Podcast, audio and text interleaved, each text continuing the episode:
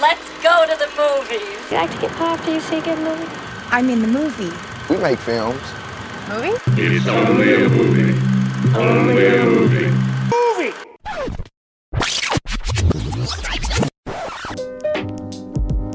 He is such an important figure in Canadian filmmaking. He is such an original mind in international filmmaking. He is a real star director in that a David Cronenberg film is unmistakable. David is worthwhile. David's view on the world is worthwhile. His movies are exceptional and individual. Hvordan har du det, Joachim? Jeg har det super godt, det må jeg indrømme. Hvordan, øh, hvad går du og laver lige for tiden? Øhm, ser David Cronenberg-film og, og forbereder mig på David Cronenberg-podcast, og så tror jeg egentlig også, at jeg har et arbejde ved siden af, jeg passer en gang imellem. Men du siger sådan til, jeg er nødt til at gå lidt tidligere i dag, jeg skal hjem og se Yes. David Cronenberg-film. Jeg har sådan nogle fire timers dage, fordi jeg skal hjem og se alle Cronenberg-filmene. det er jo meget fint at lige få skrevet ind i sin kontrakt, at man har sådan en David Cronenberg-klausul, tænker jeg. Vi, uh, Movie Podcast, er tilbage. Jeg hedder Mikkel Abel, og det er Joachim Jelle, jeg har siddet og hørt her uh, fortælle om sin David Cronenberg-klausul i kontrakten. Sidst man hørte Movie Podcast, man kunne måske endda høre os anmelde nogle film. Jeg tror, vi er lidt i tvivl om, hvordan vi kommer til at udgive det her. Man skulle gerne have kunne hørt første del af vores uh, David Cronenberg Spotlight. Der havde vi jo den kære Peter Skødt på besøg. Hvordan synes du, det gik, Joachim? Jeg synes, det gik super godt. Altså, han hjælper os godt igennem de, øh, de tidlige værker i Cronenberg, og, og der har man altid måske lige brug for lidt hjælp, fordi det er ikke lige altid, man kan huske sådan Stereo og, og den første Crimes of the Future. Det er lidt uh, Jeg tror, det var meget godt, vi fik, præsentøse øh, del måske. Jeg tror, det var meget godt, vi fik Peter til at se de der lidt prætentiøse kortfilm, så vi ikke skulle bruge alt for meget tid på dem. Ja, han hjalp os med at gennemgå Videodrome og uh, Shivers og Rabbit og The Dead Zone. Vi kom vidt omkring i starten af David Cronenbergs karriere.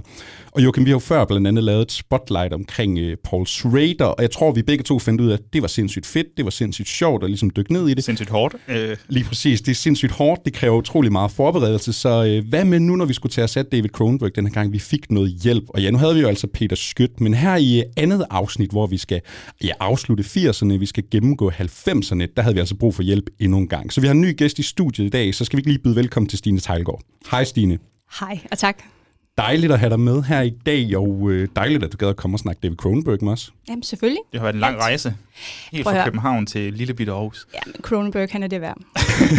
Og du sagde lige før, at du havde fået nok kaffe i dag, så øh, vi er alle sammen klar til at snakke om David Cronenberg mm, i dag. ja. Stine, du, øh, ja, vi skal have opsummeret lidt på, hvad fandt vi egentlig ud af David Cro- om David Cronenberg sidste gang. Nu havde vi jo ikke dig med sidste gang, så det kan også være, det er rart for dig lige at lige catche op på, hvem er David Cronenberg på det her tidspunkt. Du har jo primært forberedt dig øh, til 90'erne her, formoder jeg.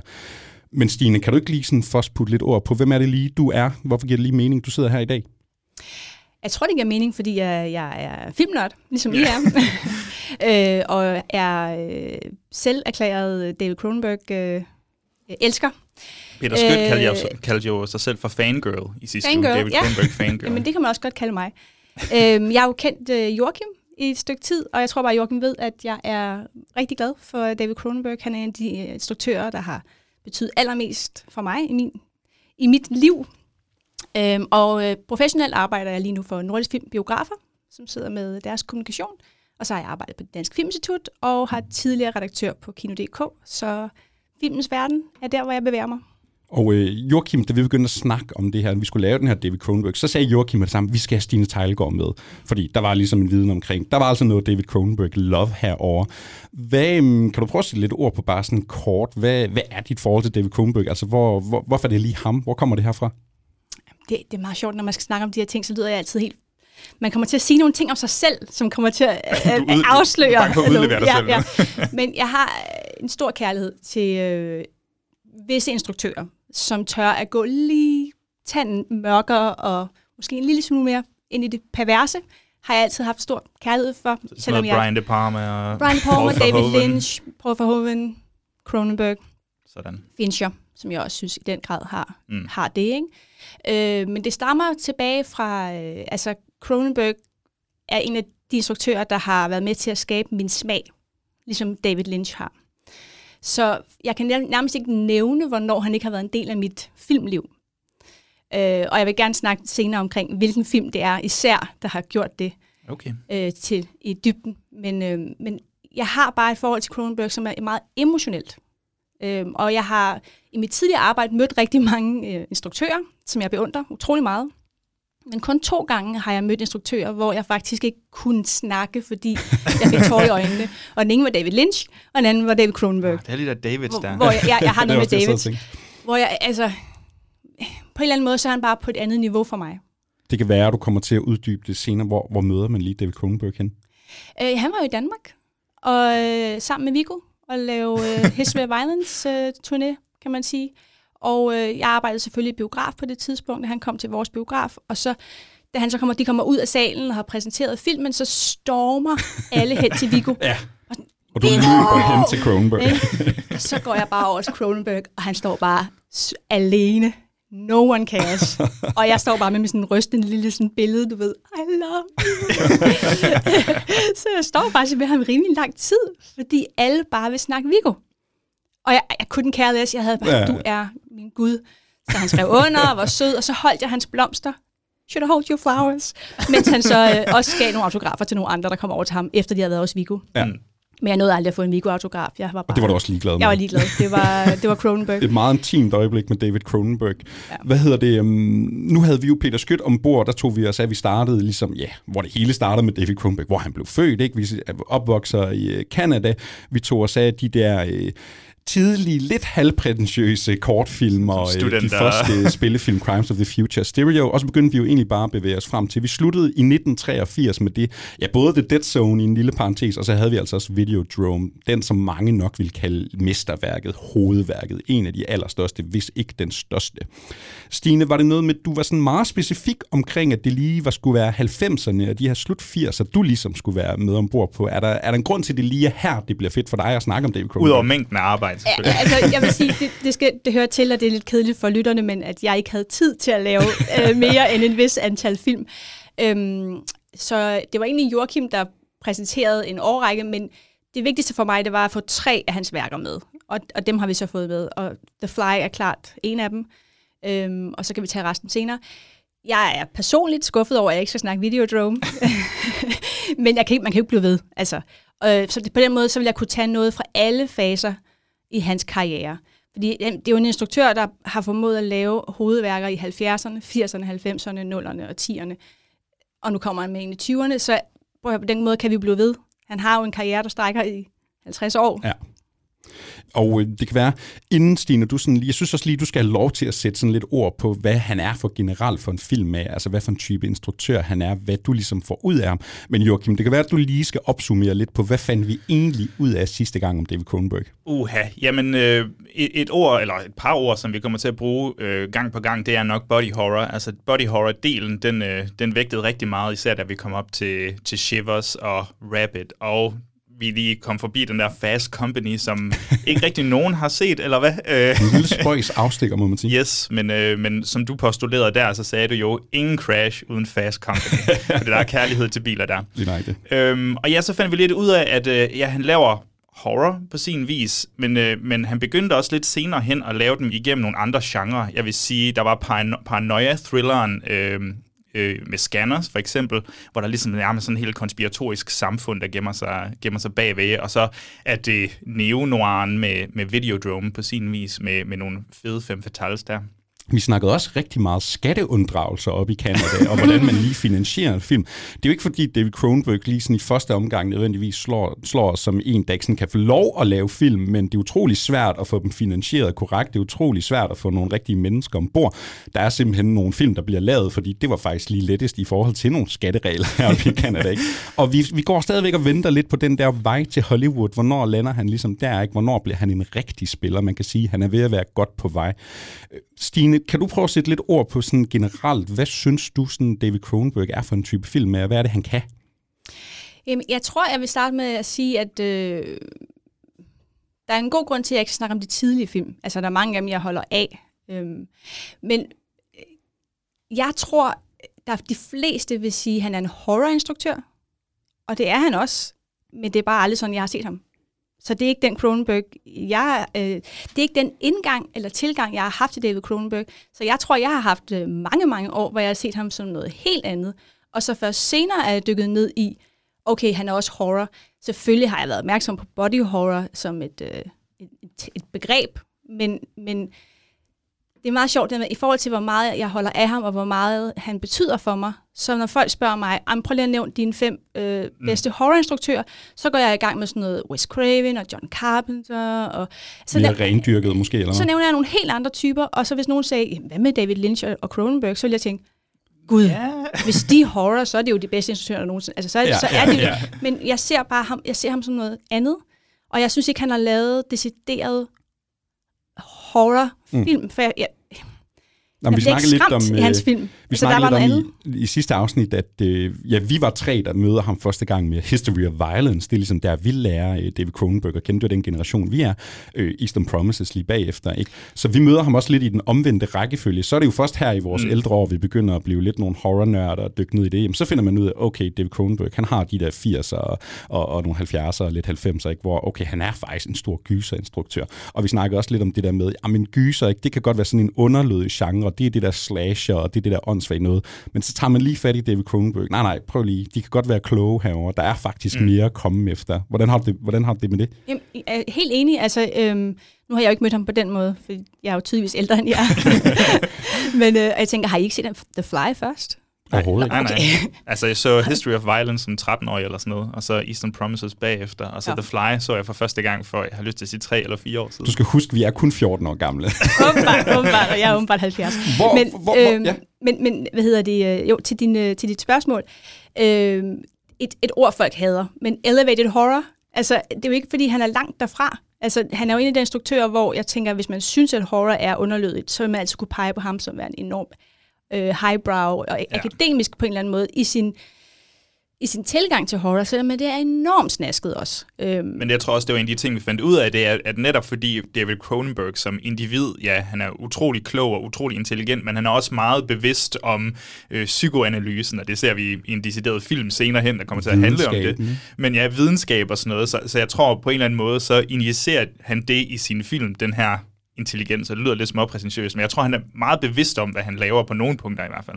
Helt sikkert. Og hvornår møder du ham første gang, Stine? Altså er det fluen, eller hvad, som vi jo blandt andet skal snakke om lige om lidt? Ja, det er, det er fluen, som jeg tænker langt de fleste i min. Jeg er født i 1980, og jeg havde ikke uh, parental guidance på mit uh, filmforbrug på nogen måder.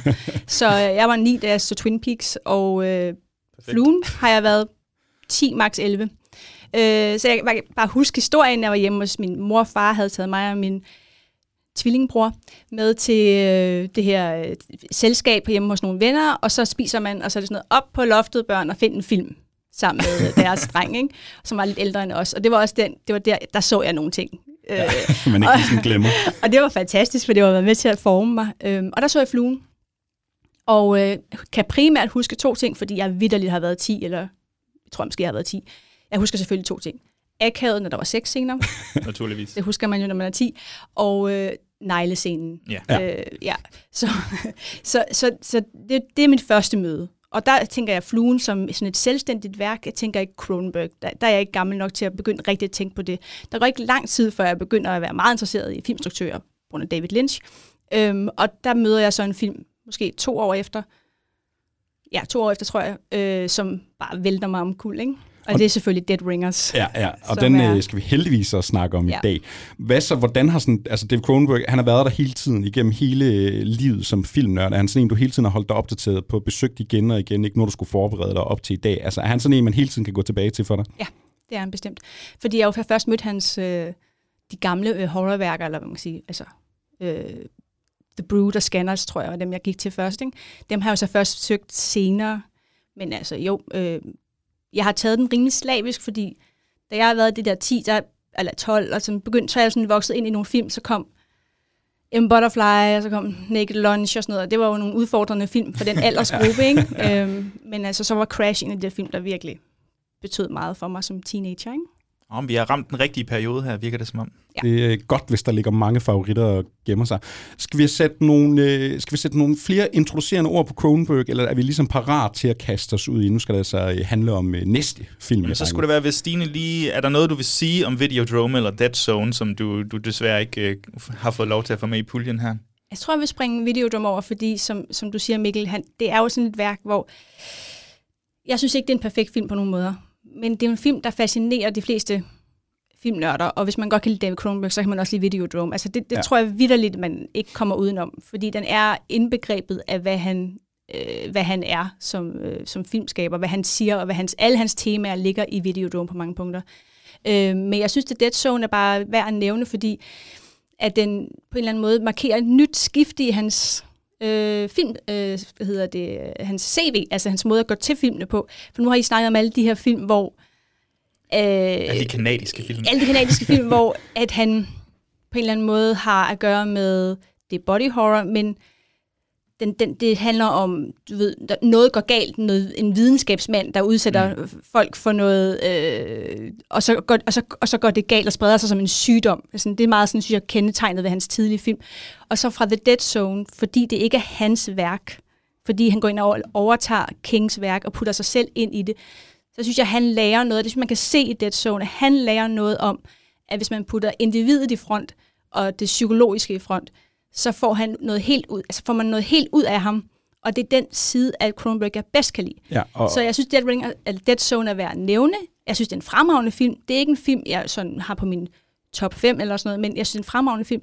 Men den er med til, synes jeg, at ændre ham som filmskaber, fordi Christopher Walkens præstation mm. bærer hele filmen, og fordi der bare ikke er det monstrøse imod ham. Det, det er inde i ham, det er hans kamp og hans identitet, vi udforsker, og identitet, identitet vil jeg sige, er det helt store spørgsmål Ja. i den, den Ja. ja. række af film, vi Ja. skal snakke om nu. Jeg synes, det er en helt vildt god pointe. Ikke? Altså, vi snakker meget om øh, 80'erne, der starten af hans karriere, 70'erne. Ikke? Altså, det er meget sådan, det er kampen, altså det er kampen sådan rent monstruøst, det der, altså din krop, der formerer dig, ondskaben omkring dig, de ting, der påvirker dig. Men man kan virkelig fornemme, når vi begynder efter The Dead Zone her, ikke, som du siger, Stine, at nu bliver det mere en psykologisk øh, David mm. Cronenberg. Det bliver mere et karakterstudie. Det bliver mere... Det bliver altså, mere følelsesladet, Ja, det bliver sige. nemlig altså, mere emotionelt. Ja. For, så, og det var noget, jeg har kritiseret en lille bitte smule her i de tidligere film, at jeg har haft svært ved at få den der emotionelle connection til, til karaktererne, også selv i The Brood, som er lidt mere selvudleverende end, end nogle af hans andre værker.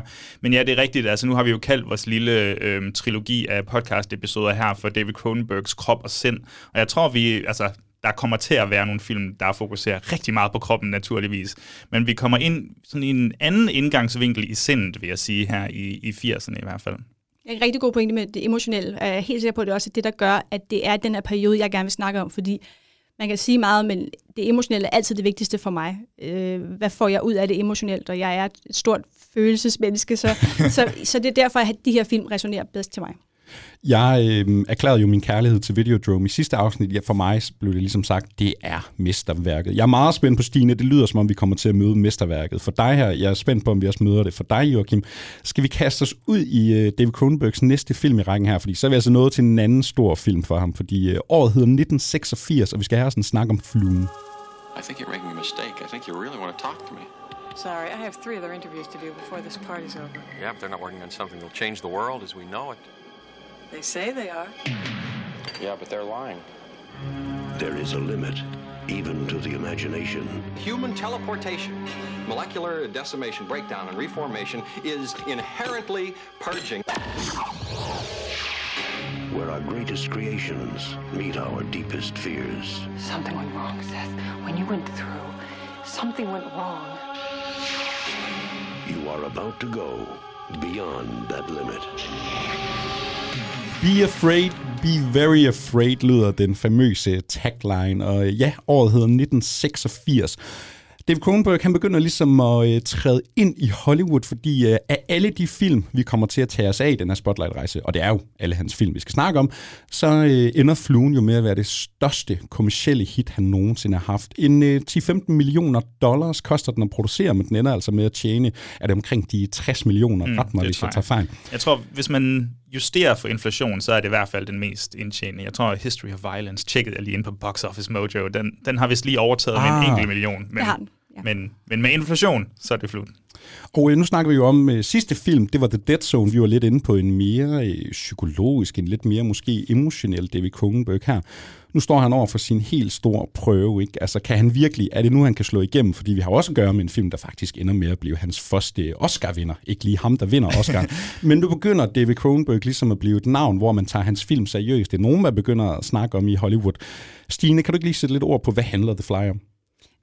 jeg føler, det er en film, alle burde vide, hvad den handler om. Men altså, den handler jo om uh, Seth Brundle, som er en, uh, en videnskabsmand, en, uh, hvad hedder det, flamboyant videnskabsmand, uh, som har skabt de her t- teleportører, hedder det det? Teleports. Te- telepots, eller hvad Telepots. han kalder den. Ja. Han, er, han, Øh, er, hvad er det? Han, er, han bliver nemt køresyg, er det ikke derfor? Ja, han vil udfordre, Så- så- hvordan vi transporterer os selv. Den mest dogne videnskab, det synes jeg er På en eller anden fantastisk. måde. ja. øhm, og hans, hans opfindelse kræver, at har to maskiner, og der, hvis man kommer ind i den ene maskine, går ind der, så bliver man simpelthen celle, altså alt bliver opbrudt, mm. eller nedbrudt, og så kommer man over i, øh, i hvad hedder det, beam me up, Scotty. Okay? Yes. Godt. Så, og det er sådan det, der er udgangspunktet, og øh, det er han i gang med at bryde igennem med, og så møder han en øh, dejlig kvinde, øh, spillet af Tina Davis. Han, han bliver spillet af Jeff Goldblum, det tror jeg, og håber jeg også alle ved. Øhm, og øh, en aften, hvor øh, han øh, er lidt øh, emotionelt øh, ustabil øh, og fuld, så går han ind i den der og tester maskinen på sig selv. Og da han gør det, kommer der en flue ind, og maskinen kobler så deres øh, gener, celler sammen. Og han kommer ud og er så set Brundle fly. Yes. Og, Og vi han- den ja, transformation. Og så øh, står der altså body horror på øh, menuen, når man begynder at gå fra menneske Og en til masse, ja, masse monologer også. Ja. Masse fede monologer fra Jeff Goldblum, der virkelig kan snakke hurtigt. Og Stine, du snakkede om, du øh, støder på den her som 10-årig, det er sådan, en, man bliver låst op på værelset, og så øh, kan I ikke lige sætte jer ned og se fluen her, Ja. og så øh, det gør nogle indtryk på en. Det gør en kæmpe indtryk. For altså, alle film, man ser for tidligt, og som er gode film, ender jo med at gøre et gigantisk indtryk, men det er jo en film, som holder 100% i dag. Altså, jeg kan se den om og om og om igen. Jeg har jo nok set den i hvert fald 10 gange. Den, den bliver jo aldrig forældet. Nej, lige præcis. Og øh, Joachim, du, øh, nu har vi snakket lidt om, kommer vi til at møde, altså mesterværk, kommer vi til at møde øh, hovedværker? Jeg tror mange, de vil sige, jamen Videodrome, The Fly, ikke? så kan du ikke finde to film, der sådan mere repræsenterer, hvem David Cronenberg er. Joachim, hvad er dit forhold til den her film? Jamen, jeg tror, jeg så den for første gang for en fire år siden måske, og så har jeg genset, genset den med øh, nogle kammerater en gang siden, og så har jeg selvfølgelig set den måske et par gange siden da selv.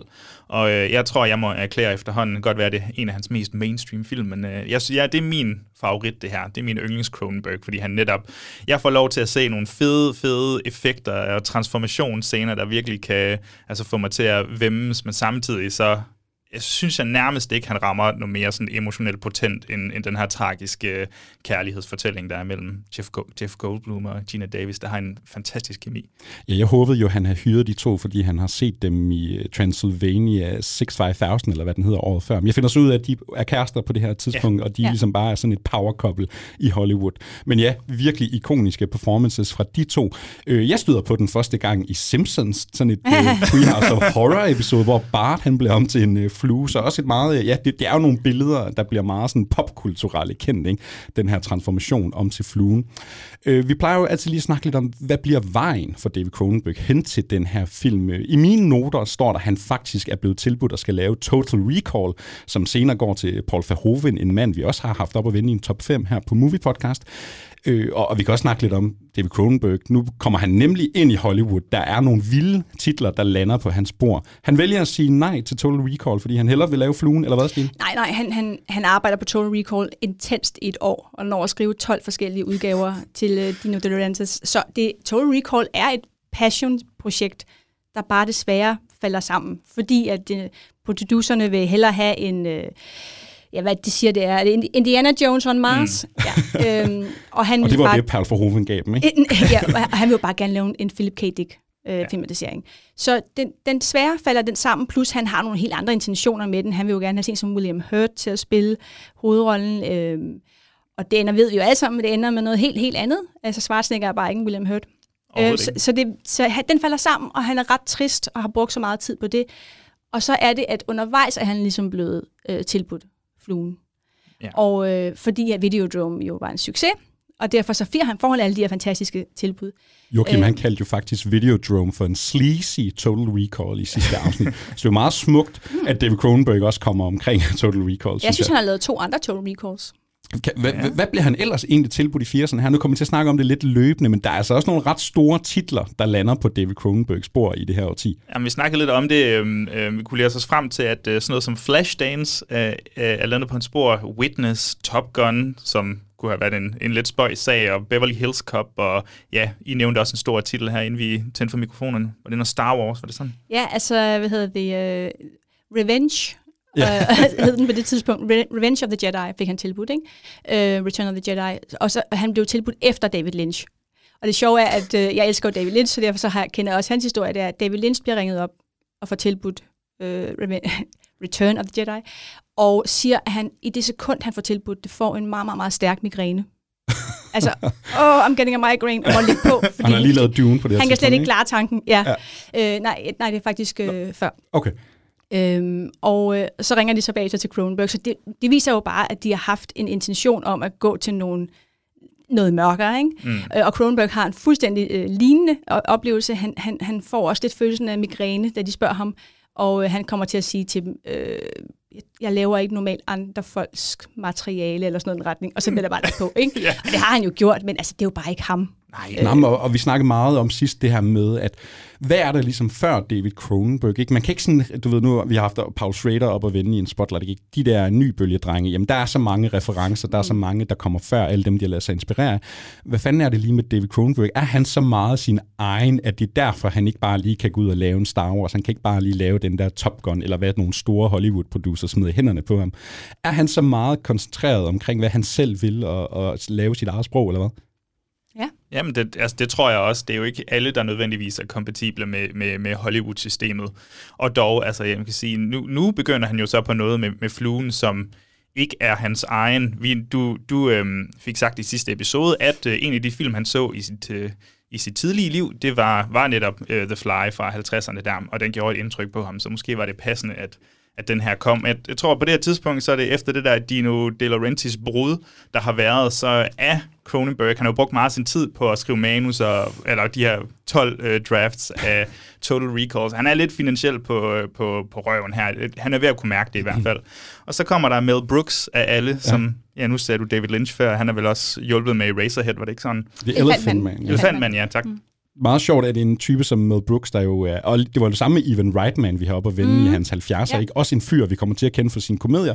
Så har vi lige en Mel Brooks, der står ude i kulisserne og siger, jeg laver lige noget Elefantman, jeg laver lige noget øh, fluen, og det skulle også være ham, der har fundet på den her øh, Be Be Afraid Afraid. linje. Ja, altså, ja, ja.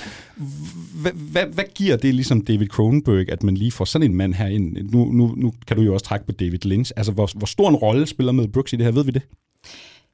Jeg ved bare, at han har sagt til Cronenberg, øh, du skal ikke holde tilbage. Mm. Altså, hvis du tror, at du er nået til et punkt nu, hvor du skal holde tilbage i horror-elementerne, så tager du fejl. Det er der, du skal give den mest gas. Så, derfor, så Mel Brooks går ind og laver en øh, vejledning, som ingen vil se komme, kan man sige. Øhm, og jeg tror også, i virkeligheden måske, han, er, han ikke står som producer i starten, eller et eller andet. Der er et eller andet med, de gjorde alt, hvad de kunne for ligesom at skjule det. Ja. Men det er jo heller ikke hans projekt til at starte med. Han kommer ind og redder filmen finansielt, fordi øh, produceren, der har kæmpet for at få den igennem i lang tid, han, øh, han har en aftale med Fox, og Fox ender med, med at sige, uh, det her, det skulle, hvad, føder hun en orm og sådan noget. Uh, nej, nej, nej, det er lidt, det er lidt for voldsomt.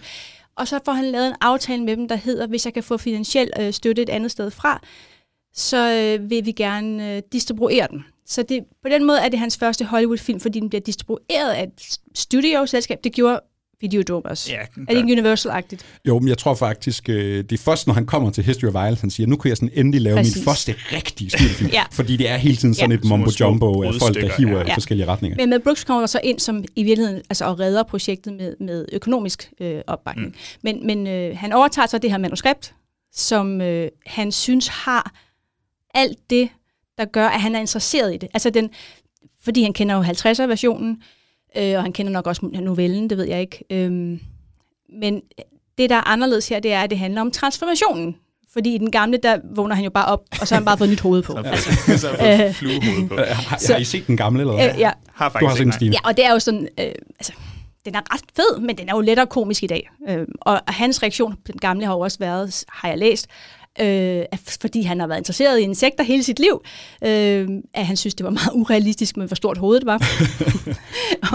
øh, så det vil han meget gerne ændre, og han vil også gerne gøre det mere realistisk, hvordan et insekt egentlig så. Altså, så han har jo haft den der nørdetilgang, Ja. ja. fordi det har I jo nok snakket om tidligere med, med Cronenbergs øh, opvækst. Han har jo øh, en videnskabelig opvækst også på mange punkter. Selvom han har læst øh, litteraturvidenskab, så har han jo lang tid troet, at han skulle være cellebiolog eller Ja, ja. arbejde med Ja. insekter. Ikke?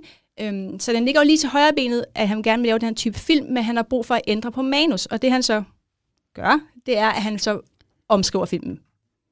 Ja. Men det ved jeg ikke, om du har læst op på. Jo, jo, jo men han omskriver filmen, og, og, og han har selvfølgelig transformation-perspektivet, som du siger, i, i førersædet, men han vil også gerne have, at, den, altså, at, øh, at især Seth Brundle her, han var en, en, en, en anderledes karakter. Han skulle ikke være en gift mand, som han var i starten af, af filmen, eller det, i det indledende manus. Han skulle være en, en enspænder, og han skulle møde en ny en. Så det, og så vil han jo gerne have ja, transformeret selve manus om til sådan en tragisk kærlighedshistorie, der egentlig på sin vis, som han selv siger det, altså handler om, om Øh, og det at blive gammel sammen, og det er at, at miste en partner, der eventuelt dør af, af Det er hans amour, eller hvad? Jamen, ved det kan godt være. Det er det det er det synes jeg er 100%. smukt, ja. Ja, og hvis jeg ser starten af filmen, altså jeg siger bare, men det er jo faktisk virkeligheden Gian Davis, der er hovedrollen i filmen. Det første, at man ser hele filmen fra hendes perspektiv. Det første, du ser, du ser gennem hendes øjne, ser du ind i hans øjne. Og deres romance er det centrale i filmen. Og det er også derfor, når folk har spurgt mig, hvilken gyser vil du tage med på en date, så vil jeg altid sige The Fly, ja. for den er dybt romantisk. Hvordan har I det med uh, Jeff Goldblum og uh, Gina Davis i den her film? Synes I, altså, er er det her, at Jeff Goldblum han bliver født som en ikonisk skuespiller? Ja, du er sindssyg. Man ser både altså, hans fysiske statur, hvor, meget, hvor mange af de der øhm, akrobat Ja, øh, scener, han egentlig laver. Noget af det selv. Altså, han, han er meget meget, øh, meget stærk på det her tidspunkt. og Jeg tror, at Cronenberg sagde, hørte kommentarspor, han sagde, at øh, det her det er den første film, hvor, hvor Cronenberg ikke har taget på under. Ja. Altså Cronenberg havde... Fordi Okay. der var, for der var sådan en fitnesskultur der, og de har løftet vægte. Og Bare står der side om side med Jeff Goldblum. Fuldstændig, og, men samtidig så har han også det der Cronenberg-aspekt af den utrolig velartikulerede mand, der virkelig bare har styr på det verbale, og, og det var også en af, af ændringerne fra det originale manus, øh, hvis man kan sige det, eller i hvert fald den originale film der, at, øh, at nu skal det bare ikke skrives på en typewriter eller et eller andet, fordi fluen kan ikke snakke. Det, men, men der skulle sættes ord på den her øh, forfaldende proces af, af, af sindet. Og øh, på det her tidspunkt, ikke, altså, vi snakker lidt om det, øh, hvad bliver ligesom transformationen i Cronenbergs karriere? Ikke? Nu kommer vi ind i en mere emotionel og følelsesladet og mere psykologisk øh, tynget øh, ja, proces af hans karriere. Det er de film, vi støder på i den her omgang. Kan I mærke et skifte fra den måde, David Cronenberg han, øh, ja, fortæller historier og laver film? Ikke? Eller er det stadigvæk fokuseret omkring den her body horror og ikoniske billeder, som vi blandt andet stødt på i Videodrome? Kan, kan, kan du mærke et skifte her, Stine? Men skiftet altså, er jo det med, at man følger en, en karakters udvikling øhm, som det centrale, og, og lidt og mindre fokus på, hvad kan jeg vise, som man ikke må vise, eller hvor, hvor langt ud kan jeg gå. Han går langt i sin film, men jeg, men jeg, kan, jeg kan klart mærke et skifte i, at det er jo drama på mange punkter. Jeg synes ikke, det er provokerende, som nogle af Nej. Sh- Shivers og Rabbit for den sags skyld, og hovedeksplosion i Scanner, som virkelig er sådan en... Man føler, altså det er jo fedt, men det er også lidt en se mig øh, scene på en eller anden måde. Jeg synes, der er, der er et klart formål med, med, transform, eller med ja, transformationen i, i fluen. Og så synes jeg også, vi skal, hvis vi skal blive det der sammensmeltningstema, så synes jeg nemlig, det er en perfekt sammensmeltning af Cronenberg, sådan, ja, det følelsesmæssige, altså transformationen. Og øh, den vinder jo altså en Oscar for bedste make-up-effekter. Hvad hedder de? Øh, Chris Wallace og Steven Duprat. Stine, vi har øh, altid problemer med at udtale navne i Ja, den her podcast, ja. så du må lige bære over med os. De vinder en øh, Oscar for den her, David Cronenberg. Han kommer lidt ind i øh, Hollywood-varmen Han er til her. Oscarshowet. Ja, lige præcis. Det, det, er en, det er en stor sejr på det her tidspunkt. Øhm, Men Chris Wallace får så også lov til at instruere en film. ja, det er ham, der laver Troeren, eller hvad? Ja. Fluen 2. Var det noget med, du har, Ja. har du set den, Stine? Ja, ja, selvfølgelig, som, som teenager, men altså, det er jo ikke en film, som har sidder fast, og ikke en, jeg går tilbage til. Den er fin. Handler den om barnet, eller hvad? Ja, ja, den handler om, ja, Eric Stoltz spiller, du ved, Seth Brundles søn, Martin, tror jeg. Og han skal ja, jo, ja, han skal jo blive voksen hurtigt. Ja, ja, ja. Øh, ja, han hedder Martin Brundle. Det var meget sjovt, fordi det hedder den racerkører, som Brundle er opkaldt ah, efter i virkeligheden. Ah, det Det giver er mening. Ja. Jeg, øh, jeg, jeg sagde i øh, første afsnit, vi har nok alle sammen sådan et øh, øjeblik med Cronenberg, hvor vi bliver sådan fysisk utilpas. Ikke? Mm. Altså det bliver lidt ulækkert. Øh, Rabbit, Stine, der er en scene, hvor man ser sådan en pulserende vagina under armen. Der fik jeg det enormt ubehageligt. Vores øh, gæst Peter Skødt, han snakkede om Crash. Det var ligesom film for ham. Der er nogle billeder i den her film. Joachim, jeg tror ikke, vi har haft dig nu, Stine. Altså, er, der, er der nogen her, der har noget med fluen? Er den så ulækker, når vi begynder den her transformation transformation mm. øh, ja, til flue. Altså, jeg, jeg havde den første gang, jeg så den, vil jeg sige, at øh, der var fingerneglene, som du snakkede om som, som, som barn, den, den havde jeg også der som, det ved ikke, 24 år eller sådan noget. Så sidder det, man og holder sig lidt for øjnene. Ja, man sidder lige og, og flincher lidt, og så samtidig, så øh, ja, bare selve det der altså, når han, når han kaster det der syre, for, ja. fordøjelsesvæske op, og, og bare den der tragiske transformation i det, det rammer også sådan, ja, lidt hårdere end bare det frastødende. Jeg synes stadig også, at det er frastødende. Altså, ja, hver gang jeg ser den, og jeg synes ja. også, at bavianen, der er blevet vendt på vrangen, er enormt ja. ubehageligt øhm, ja, men alt, det handler om Seth Brundles uh, National Museum of History, er klamt. Altså, mm. det, det er kropsligt klamt. Og det tror jeg, hvis man ikke reagerer på det, så har man jo så har man et underligt job eller eller andet. Altså, jeg ved ikke, hvad man laver så. Ja. og øh, hvad, hvad synes I så, sådan, kan vi prøve at sætte lidt flere ord på, hvad er der sådan helt Cronenberg-agtigt? Ikke? Altså, hvad er det, han gør i den her film? Jeg stødte på et citat, han siger, hvor øh, han, han er jo erklæret ateist, han tror ikke på efterlivet, og han siger ligesom, For me, the body is the essential fact of the human condition. condition ikke? Yeah. Altså, er det bare den, David Cronenberg er? Prøv at høre, din øh, krop, den går i opløsning, og så dør du sgu nok. Ja, altså kroppen er jo det centrale, og the human ja. condition er det, der kommer især i spil i de her film, men øh, der, er jo en, der er jo en sætning fra filmen, som indkapsler meget vel, øh, hvordan er den er. I will, I'm an insect, I'm, a, I'm an insect who dreamt I was, was a man, man and loved it. Ja. And now The insect is a... But now that dream is over, and the insect is awake. Ja, præcis. der, der har du hele filmen for, i forhold til hans øh, måde at anskue øh, livet på i det hele taget. Kroppen er i konstant forfald, konstant forandring. Og det er den jo. Altså, så hvis man ikke har en, hvis man ikke har skæbne perspektiv eller tro eller sådan nogle ting ind over sit liv, hvis man tror 100% på, jeg er det her, det er min sæk, min sæk øh, kød, som jeg render rundt med, og så har jeg et sind, og de to ting, det er mig. Mm. Hvis man har det perspektiv på verden, som han jo tydeligvis har, så, så er det jo det, det, der kommer i front i hans øh, fortællinger, og det gør den især her, fordi du får lov til at se en krop i forfald, og hvad det betyder Og samtidig, ja præcis, samtidig hører sindet og, og hans ramblings omkring øh, insektpolitik, eller hvad det nu er, han snakker om på et eller andet tidspunkt.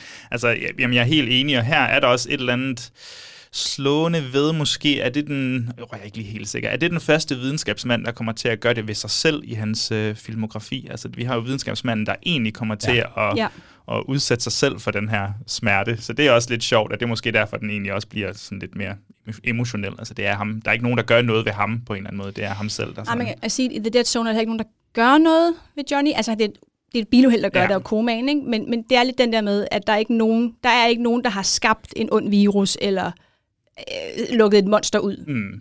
Altså, der er ikke en... noget monster. Der er, nej, ikke, der er ikke nogen skurk og, i fluen. Og, og det er det, vi har snakket også om med David, Kron, David Cronenberg generelt, det der med, det er, sådan, de, de er hovedpersonen selv, der ofte går i opløsning. Det er ikke sådan en ondskab omkring Nej. nødvendigvis. Altså, der kan godt være en eller anden parasit eller noget, ikke? men det er så meget konflikten i dig selv. Det er så meget, om det så er på et metaforisk niveau, eller om du decideret bare ved at blive om til en flue. Ikke? Det, er, det, er sådan, det er på mange måder selvforskyld, ligesom i Videodrome, ikke? Øh, hvor du udsætter dig selv for alle de her voldelige film og så videre. Men der synes jeg faktisk, at det er meget spændende at snakke om. Jeg synes, vi skal snakke om løbende på de her, de her titler. Øh, spørgsmålet er, om det er selvforskyldt. Altså, ja, det er det. Han går ind i maskinen, han laver noget. Han, det skulle han bare ikke have gjort, mm. kan man sige. Ikke?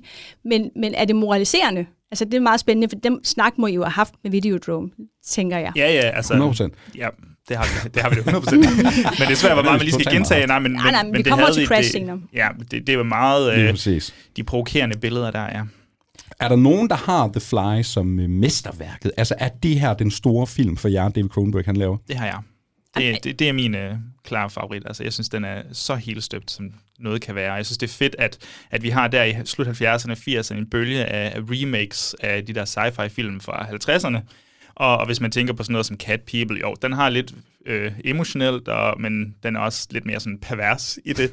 øh, men Body Snatchers og Blob og Thing og sådan noget, de, altså, det er jo øh, en kampagne for, for special effects nærmest i andre film, altså The Thing at Mr. Og det grumme udefra. Ja, ja, 100 altså. procent. Men, mm, men det er virkelig sjovt med The Fly, hvordan den, i den bølge skiller sig ud. Øh, det, det, jeg, jeg synes det er mesterværket, det her. Det er en klart to. Altså meget, meget, meget højt op to. Virkelig et mesterværk så synes jeg, at vi skal springe videre til næste film i rækken, fordi Stine, jeg har på fornemmelsen, nu lander vi på det der hovedværk for dit vedkommende. Vi smider en trailer på til Dead Ringers, og så skal vi have en snak om den. Ladies and gentlemen, Dr. Beverly Mantle. By every scientific measure, they are absolutely the same. They share everything. You haven't had any experience until I've had it too. Bev, you've got to try the movie star. She's unbelievable. Doctor, you've cured me. You mean to say there's two of them? They're twins, dear. I think we should drop her, Bev. You drop her. I'm in love with her. Can't be love if it does this to you, can it? Doctor, I think there's something wrong with you. David, you're really known for your science fiction, horror, uh, fantasy kinds of films, and your latest, Dead Ringers, you consider to be quite a departure from those. Yeah. Um, I think that thematically it's connected to everything else. I agree Um, with you. But um, I I think a lot of what was visual imagery in some of the other movies has now become more verbal and more conceptual, and it, it really is a, a, a, a kind of very enclosed, obsessive uh, relationship movie, I suppose you'd say. Sounds as though you're saying it's a sort of a more intellectual kind of movie. Well, gee, I don't know. Is that the kiss of death? I mean, well, now you got me really worried. Og fra fluen, så bevæger vi altså over til en, ja, en meget psykologisk film af David Cronenberg. Vi møder et uh, tvillingepar, spillet af den kære Jeremy Irons, som uh, tvillingerne Beverly og er det Elliot, hvad hedder de til efternavn? Mantle. Mantle, ja. Mantle Twins. Dead Ringer, Stine, inden vi begyndte at optage, der sagde du, jamen du kan jo egentlig snakke i to-tre timer om den her film alene. Så kan du ikke bare sådan begynde et eller andet sted? Ja, Dead, Dead Ringers er den film, jeg så ser efterfølgende, altså, øhm, hvor jeg forstår, det er en, det er en Cronenberg-film. Øh, da jeg ser Dead Ringers, der, det starter faktisk med, at jeg er meget, meget glad for Jeremy Irons, efter at have set øh, Brighthead øh, in, omkring de der 12 år måske, ikke? Og øh, så ser jeg så Dead Ringer. Så der er jo ikke bare en, der er to Jeremy Irons. Men, men sandheden er, at det handler ikke kun om, at jeg godt kan lide Jeremy Irons. Det handler om, at filmen for mig er emotionelt. Øh, jeg er så rørt, og jeg bliver så... Jeg elsker det store melodrama i Dead Ringers. Til, til dem, der ikke kender den. Hvor, hvor gammel er du, da du støder på den? Jeg har nok været omkring 12. Okay, og der, der oplever du ligesom, at den her film, der er noget, der ja, er andet kvalitet, ja. der er noget følelsesmæssigt det, det, i den det, her. Det er et tidspunkt i mit liv, hvor jeg virkelig meget har dykket ned i, i Lynch og, og, øh, og sådan noget. Så det er sådan en, et, jeg er i det mindset. Som 12-årig. Ja, det synes jeg. Ja, ja, men jeg havde så Det vidt lidt ingen parental guidance. altså, men, og det har skabt mig, som jeg er. Altså, jeg vil sige, jeg har været der lige siden. Var, var, du, Øh, var du nice at have med på filmaften eller sådan noget? Sådan lege en moviebox, så, øh, så... Ja, ja, de var hjemme hos mig. så var det Dead ja, ja. Ringer, så... Ja, ja, mine veninder, som var sådan lidt, jeg er virkelig bange for Killer Bob. Kan vi ikke se noget andet? Kan vi, øh, kan vi sætte nogle ord på sådan lige blodbrødre, hedder den vist på Øh, dansk? ja. Kan vi sætte nogle ord på, hvad den Ja. egentlig handler om? øh, den tager jeg. Øh, den handler, som du siger, om de her to øh, gynekologer, Elliot og Beverly Mantle, øh, som øh, bor i New York, og som er meget øh, hvad hedder det, velanset. Øh, de er førende inden for deres felt. Det, der er anderledes ved dem, det er, at de er identiske tvillinger. De er identiske tvillinger på den måde, at man vidderligt ikke kan se forskel på dem. Og det udnytter de groft. Øh, de skifter, øh, for eksempel, de, de skifter hvad hedder det, mellem patienter. Altså den ene øjeblik, så er det Beverly, der undersøger, den anden øjeblik, så går Elliot ind og, og, og gør færdig. Og det er jo sådan enormt grænseoverskridende i virkeligheden, når man tænker over, hvad det er, de egentlig gør. Mm. De deler også øh, kærester, uden at fortælle dem, hvad der foregår. Og det hele det bunder i, at de er meget forskellige. Så øh, Beverly er den introverte, og Elliot er den ekstroverte. Og de er i virkeligheden så identiske, at de passer sammen som sådan en yin og yang. Altså de er sådan to mennesker, der er Sammen er fuldstændig... et helt... Øh... Ja, de er fuldstændig kun hele sammen og væk fra hinanden er de halve mennesker og tomme skaller. Det, det er jo en meget fiktionaliseret fortælling over en rigtig begivenhed, som rystede øh, New York tilbage i 70'erne. Øh, med de to Marcus-brødre, som øh, havde levet det her liv, hvor at de havde udnyttet kvinder på den måde, og og havde simpelthen øh, brugt deres øh, hvad hedder det, udseende til at, at, altså, til at snyde omverdenen. Og de begyndte så at gå i totalt forfald, ligesom de gør i filmen, og tage flere og flere stoffer, og til sidst så endte det med, at man fandt dem i øh, deres lejlighed, øh, hvor de var døde på samme tid. Og det er ligesom den historie, der har sådan spundet myten omkring mm. Markus-brødrene, som så blev til en, en, en bog, der hedder Twins, øhm, og som blev pitchet til Cronenberg ret tidligt, så det er sådan et, et værk, han har været interesseret i rigtig lang tid, fordi... Jeg, jeg synes, jeg læste 81 eller sådan noget. øh, Ja, ja, helt tilbage. sikkert. Ja. Jeg tror måske før, Jamen, det faktisk. kan, altså, det kan sagtens være. det er sådan en, han, ved, han har været fascineret af historien, den der crazy fortælling fra virkeligheden i lang tid, fordi der er jo i historien om de her to identiske brødre, der kan, som filmen også udnytter fuldt ud, synes jeg, der ligger så meget potentiale til at fortælle om the human condition, øh, ja. splittet op i to øh, eksistenser. Og så formår han at fortælle en historie, der i virkeligheden handler om øh, hvad hedder det, besættelse og hvad hedder det, øh, addiction, hvad hedder det på dansk? Afhængighed. Afhængighed. Afhængighed er det sådan den helt store emne her, identitet og afhængighed i den her film. Og han siger ligesom, at det er også noget, der drager ham mod Dead Ringers. Han er sådan lidt bange for at være ham der nu bare, der er kendt som manden bag fluen, ikke? som er kendt for det her body horror element. Så vi har, snakket, vi har ligesom plæderet for, at nu begynder han at bevæge sig ind i det psykologiske aspekt af sin karriere. Nu begynder han at dykke lidt mere ned i karaktererne. Kan du prøve at sætte nogle ord på, på det, Stine? Giver det mening? Mere karaktererne? Ja. Det her det er klart, synes jeg, er den mest karakterborgende film, han har lavet. Øh, det er jo en fuldstændig superb præstation af Jeremy Irons. Mm. Jeg, jeg ved godt, der er måske nogen, der synes, at den her film er kedelig. Det kunne jeg faktisk godt forestille mig. Folk, der godt kan lide horror Cronenberg, vil måske synes, den er virkelig kedelig. Altså, det den er jo langsom. Altså, det Den vil jeg også langsom. sige. Jeg, nu har jeg set den et par gange her. Den, den, den er langsom, men den er altså bevidst langsom, fordi ja. De netop skal udforske de her to øh, karakterer. Jeg så den for første gang i øh, går aftes, faktisk. Det var Uh. første gang, jeg stødte på den. Og jeg kan også sige, øh, jeg har set, der har været et par gensyn i hele den her øh, Spotlight-proces. Men der var også en god håndfuld Cronenberg-film, jeg aldrig havde set før. Dead Ringers, uden tvivl, den jeg glædede mig allermest til at se. Og egentlig uden at sådan have den store viden om, hvad det lige den handler om, hvad det lige den kan. Men der er ligesom nogle, jeg, jeg kan huske nogle ikoniske billeder, blandt andet af de her, øh, ja, gynekologerne, der har sådan nogle røde suits på. Det ligner vi 2000 år ude i fremtiden nærmest, ikke? Øhm, og selvfølgelig, Jeremy Irons ansigt er jo ikonisk i sig selv på en eller anden måde. Joachim, du har ligesom sagt det her med, at øh, David Cronenberg, han kan være lidt svær sådan at blive forelsket i, fordi han kan være meget kold og klinisk. Altså det er svært måske nogle gange at komme ind til den der emotionelle kerne, som rigtig mange søger, når de ser film. Jeg tror for mig, at det her er måske den mest kolde og kliniske film, jeg har set af David Cronenberg, sådan lige udenbart, selvom der er et øh, stort emotionelt hjerte imellem de her øh, ja, øh, Beverly og Elliot-karaktererne. Stine, er, er det mig, der ikke øh, ser lyset? Er det mig, der ikke forstår det? Altså, jeg havde en ret sådan kold oplevelse af den her film, selvom det måske er hans mest karakterdrevne film længe. Har du set Crash? Ja, true. Okay. Øhm, ja, det synes jeg jo, det er. Men altså, alle film bliver jo oplevet ud fra, hvem man er.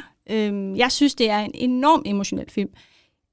Men den behandler to mennesker, der ikke øh, er i kontakt til deres emotionelle side. Det, det er rigtigt nok, at deres karakterer er øh, begge to øh, i udgangspunktet øh, videnskabsmænd øh, først, øh, brødre først, og så menneske derefter. Øhm, men jeg synes ikke, filmen er sådan.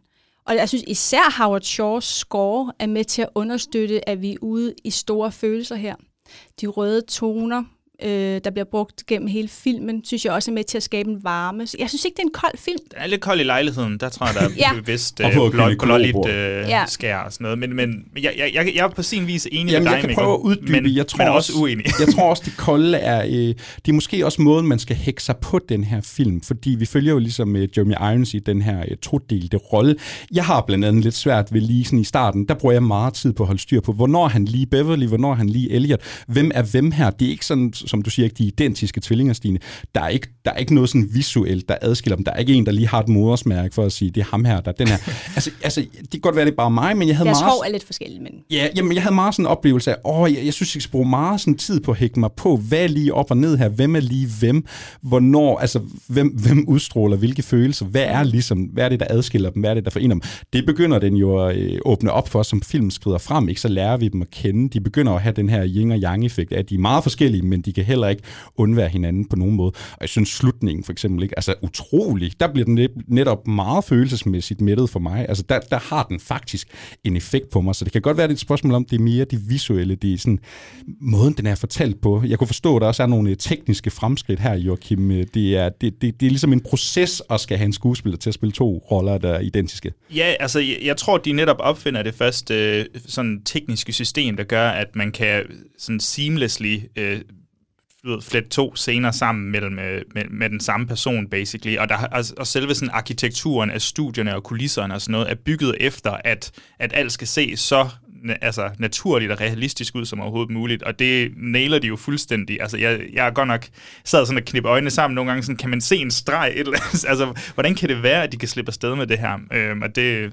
altså, det er jo med til at give præstation, præstationen for øhm, Jeremy Irons, eller Jeremy Irons har været med til at gøre, at det kunne se så godt ud, fordi øhm, han er en skuespiller, der er sådan teateruddannet, og igennem det har han ligesom haft mulighed for at, altså han er nem ved at skifte fra person til person, fordi nogle gange på, i teaterskuespillet skulle han spille to-tre roller på en aften, så det kunne han fint, og det var noget, Cronenberg var utrolig sådan imponeret over, at wow, du kan bare skifte fra, fra den selvsikre, selvsikre Elliot til den lidt mere sådan introverte øh, Beverly sådan med, med knips og sådan noget, så, så det, jeg tror, der har været sådan et, et lykketræf af både en skuespiller, der passede perfekt, og så teknologisk udvikling, der kunne gøre, at man slet ikke tænker over det. At, ja. Ja, jeg kunne også forstå, at der har været mange forskellige skuespillere, blandt andet William Hurt, op og vende til at spille rollen her, for at de siger ligesom, prøv at det er hårdt nok at lave en præstation, nu skal jeg lave to.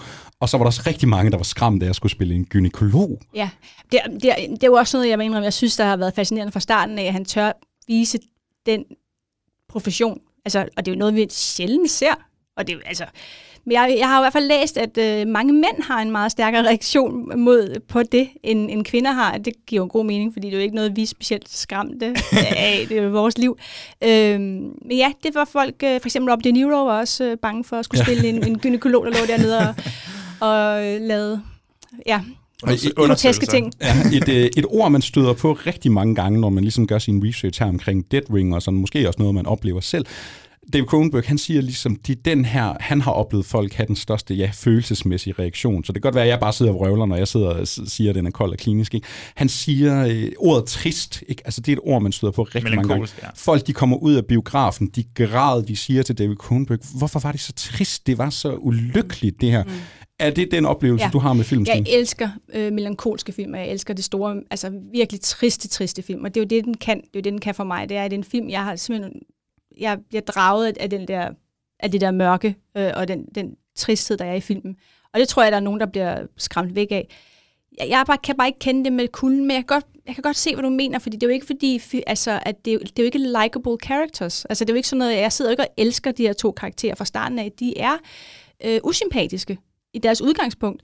Men jeg synes, Beverly, som er den karakter, den bror, der, øh, der begynder at få følelser for øh, den her skuespillerinde Claire, der kommer ind og ligesom begynder at rive dem fra hinanden.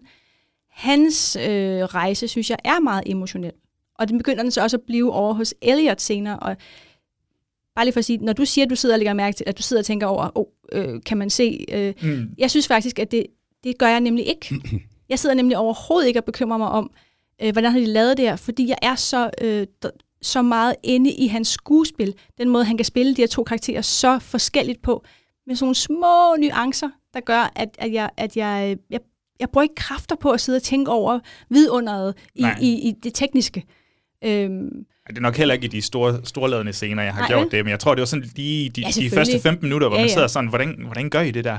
Øhm, eh, altså, jeg, ved, jeg er fuldstændig enig. Jeg synes især Beverlys øh, indledende rejse der, den er fantastisk, og øh, der, der er noget, altså, Cronenberg snakkede sjovt om, at, øh, at, at Beverly var den mere feminine med, med pige, quote-unquote pigenavnet, det er ligesom det, der ja. har været med til at påvirke øh, karakterudviklingen altså for, for ham. Øh, og, og det er sådan lidt en sjov... Øh, Der er en fantastisk scene der ved spisebordet, hvor han ligesom bliver udfordret på det der yeah. pinavn. Det der yeah. ligger han bare sådan, enough with your psychoanalysis bullshit. ja, det er en sofa, men ja. Ja.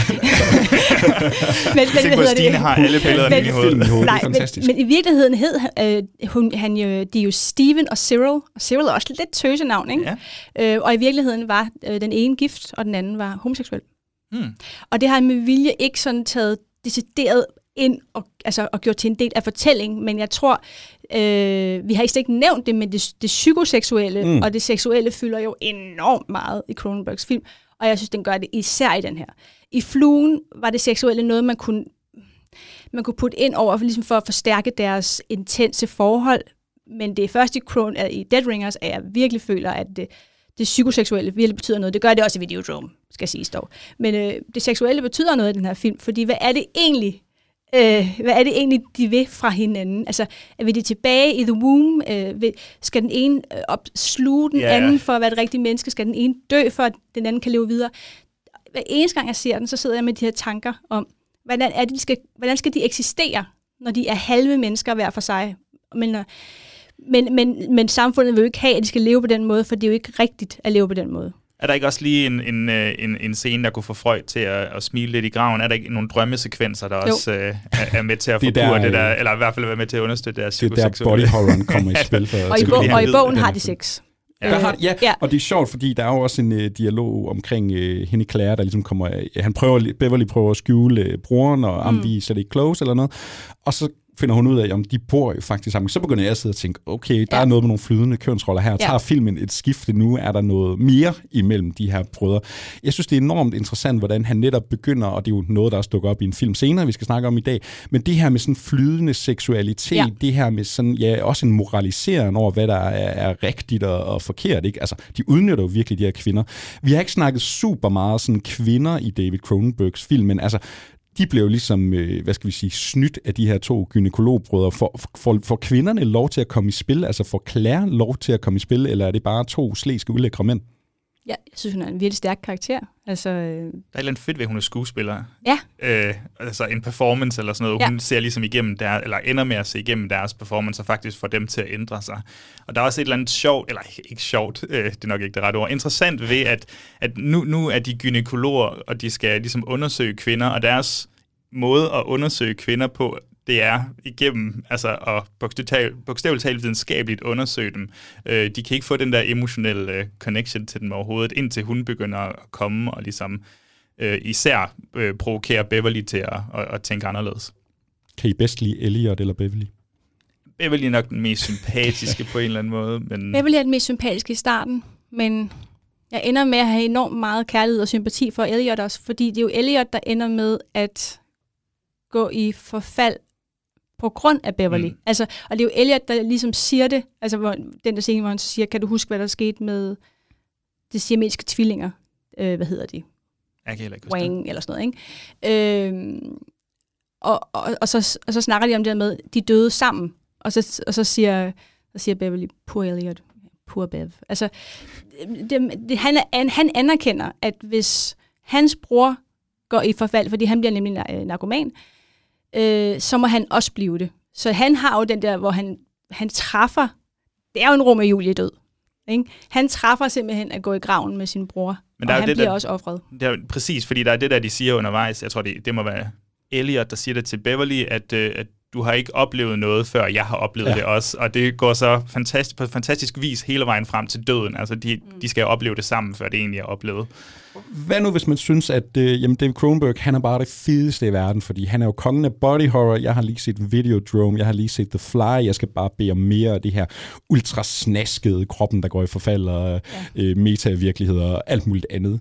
Man går ind til Dead Ringers. Er det, får man mere af det her, eller er det nu, vi virkelig støder på en helt anden type Cronenberg-stil? Det er overhovedet ikke en anden type Cronenberg. Den er vildt meget body horror i den her.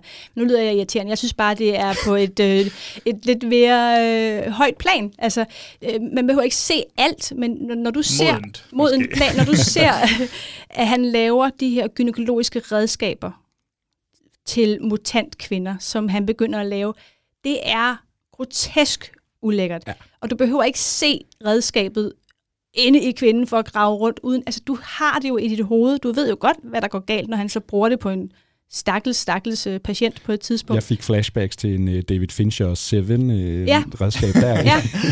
Jamen, så jeg, jeg synes, det i det, for det første, for det næste hele det her med øh, det siamesiske tvilling, øh, kropslige, altså det med, de er siamesiske, deres kroppe burde i virkeligheden være en, så det er sådan Tvillinger er jo i virkeligheden fra, fra starten af sådan lidt monstrøse og, mm. og mutanter, for det er jo ikke meningen. Jeg er selv tvilling, så altså, øh, men det er jo ikke meningen, at det skal være sådan. Det er jo ikke meningen, at der skal ligge to inde i den liv. Altså, det er jo ikke meningen. Nej. Og det, det, som udgangspunkt synes jeg også er en ret sådan øh, body horrorsk udgangspunkt. Ikke fordi jeg selv synes, at jeg er et, øh, en mutant. Eksemplar, ja. Øh, men men øh, så, så kvindekroppen, og, og det, er bare, det er lidt mindre eksplicit, men jeg synes at stadig, den er enormt øh, visual og klam. Ja, ja nej, men det synes jeg, og det synes jeg især også, den er, fordi der er nogle gange, hvor den er så klinisk, altså i dens udtryk, i filmens udtryk, at det bliver bare så matter of factly, at man udforsker det her. Men jeg, altså, og så samtidig så har vi det emotionelle med karaktererne, men den er sådan lidt kold at se på en ja, gang imellem. Nu har vi snakket ikoniske billeder i andre David Cronenberg-film. Der er en mareridt-sekvens, hvor der bliver bit i en, øh, er det en livmoder, eller en, øh, hvad hedder sådan en... Navlestreng. Ja, en, en navlestreng, ikke? Altså, mm. det, det er ikke et billede, jeg glemmer lige for i hvert fald. Hvad også det, og det ikoniske, altså hans billedside, synes jeg også, vi skal lige snakke om, det er jo også en ny øh, kameramand, eller en ny fotograf, ja. ikke? Øh, han begynder at lave sit samarbejde med, hvad hedder han, Peter Sushitsky, hvad hedder han? Ja, den, den accepterer jeg. ja. Øh, hvad hedder det? Og, og, har arbejdet med ham siden. Jeg synes også, at han når til det er simpelthen så flot. Ja, han får øh, ham ombord. Ja, Mark Irvin laver hans sidste film ja. i Fluen, og så får han Peter øh, Sushiski her ombord. Tror jeg, Mark Irvin er træt af det? Og så ved ikke, hvad han Mark Irvin sagde nej tak. Ja, men han tror jeg, han efter ja, filmen kommer Han siger faktisk sådan, altså han har ligesom uh, committed til, at han skal lave The Blob remake, men han siger sådan til David Cronenberg, jeg vil aldrig have sagt nej til dig. Og nu har David Cronenberg aldrig lavet en film med Mark Irvin. Nej, han siger også på en interview, I was disappointed. så jeg ved ikke, om han er sådan, der bærer lidt af. Ja. men, men det ikoniske i, for det første det ikoniske i instrumenterne som jo er, øh, hvis du, jeg vil mene, hvis du tænker David Cronenberg ikonografi, så ligger det på sådan en top 3. Hvis du skal kigge på sådan et artefakt fra hans film, måske mm. en kødpistol, og, ja. altså, ja. der er nogle ting ja. der. Øhm, og så, som du så også snakkede om, selvfølgelig er der jo ikke nogen gynekologer, der opererer i sådan nogle røde, blodrøde kardinalkostymer, vel? Nej. Og jeg vil nok skrige og løbe væk, hvis jeg ja. mødte en kardinalkostyme. Det er så religiøst. Der, altså. Siger han ikke også noget med, at det er sådan, det er sådan noget folk, de har kopieret lige siden jo. deres uh, små sci-fi-film? Men det er meget sjovt, fordi filmen er jo meget grundet i uh, realismen. Altså, der, der er ikke nogen supernatural element i den her film, andet end hvad der sker inde i hovedet. Mm. Og så har den lige præcis sådan noget der, hvor den lige siger, skal vi ikke lige have et mutant-instrumenter, øh, ja. og skal den ikke lige have det røde på? Det er jo ikke sket i virkeligheden. Altså, det, det, sådan var det jo ikke i virkeligheden. Nej. Så, så der er noget Cronenbergs der, noget DNA. Jeg synes bare, det er mere underspillet. Jeg er helt enig, og, men ja, men der er også noget at komme efter, hvis man bare er helt fokuseret på, jeg skal altså have noget body horror, når jeg ser mm-hmm. Cronenberg, helt klart. Vi skal lige snakke lidt om ham her, øh, Jeremy Irons. Nu får han jo altså lov til at spille dobbelt op. Da han vinder en Oscar i 1991 for uh, Reversal of Fortune, der uh, takker han ligesom David Cronenberg og siger, at nogen af jer vil forstå, hvorfor. Stine, du forstår, hvorfor. Ja, selvfølgelig. Det, fordi han skulle have vundet for den Ja, fordi der er jo mange, der siger sådan, det her, det er sådan en, det, altså det er et pragt eksemplar på sådan, hvorfor fanden var den ikke op og ja, vinde og en Oscar? Jeg, jeg, jeg, når han vinder for Claus von Bülow-rollen der, altså den er jo fint, men det er jo ikke fordi... Jeg havde aldrig hørt om filmen før, det vil jeg Nå, bare okay. lige sige. Det, er, okay. men, øh, men det er jo ikke en film, hvor man tænker sådan, okay, han har aldrig været bedre. Altså, det er lidt den der, øh, vi ser det jo hele tiden, ikke? hvor nogen skulle... undskyld også, Karen. Ja, for det er en virkelig en unik præstation at spille de to roller. Og han tør også gå enormt langt. Jeg synes også, det viser, at han er modig. I det hele taget synes jeg, at Cronenberg, det skal de jo også være, hans skuespillere skal være modige. De skal ture noget. Og det ja. har han jo turet dobbelt op her. Ja, der er jo nogen, der siger, at han ikke bare spiller to roller, han spiller jo faktisk fire roller, fordi han skal jo også spille dem begge to, når de så begynder at gå i forfald, hvor der mm. altså virkelig også er et karakterskifte. Ikke? Ja. Så, og det er noget med, at jeg kunne forstå, at han havde to øh, forskellige altså dressing rooms, Jeremy Irons, så han ligesom kunne holde styr på, hvem der var hvem, men han er selvfølgelig så god en skuespiller, at det har han slet ikke brug for. Stine, Dead Ringers, det er din film. Jeg kan forstå, det er mesterværket for dig. Det er uden tvivl mesterværket. Og det er også en film, jeg vil lige sige, nu hvor han går tilbage til Crimes of the Future, nu har jeg ikke set den endnu desværre, som jo handler om, altså igen handler om, hvad hedder det, uh, indvolde, altså beauty contests for ja. indvolde. Det er jo også noget, han, han berører her. Han siger, I always thought there should be a beauty contest for the insides. Ikke? jeg har hørt bare inner beauty. Altså, ja. prøv at høre, den, den, den drøber af Cronenberg. Men det er bare også et virkelig stærkt drama for voksne mennesker. Undskyld, jeg siger det, men det er det.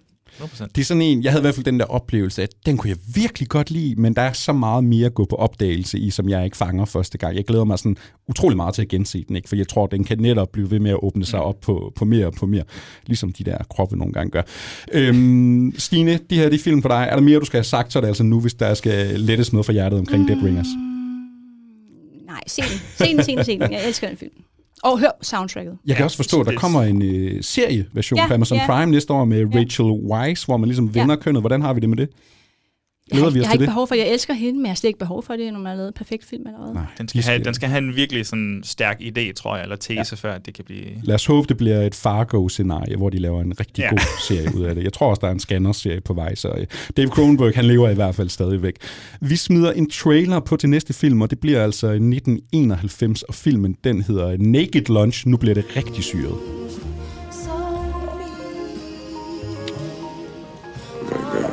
Why else would you come to a waterfront dive like this?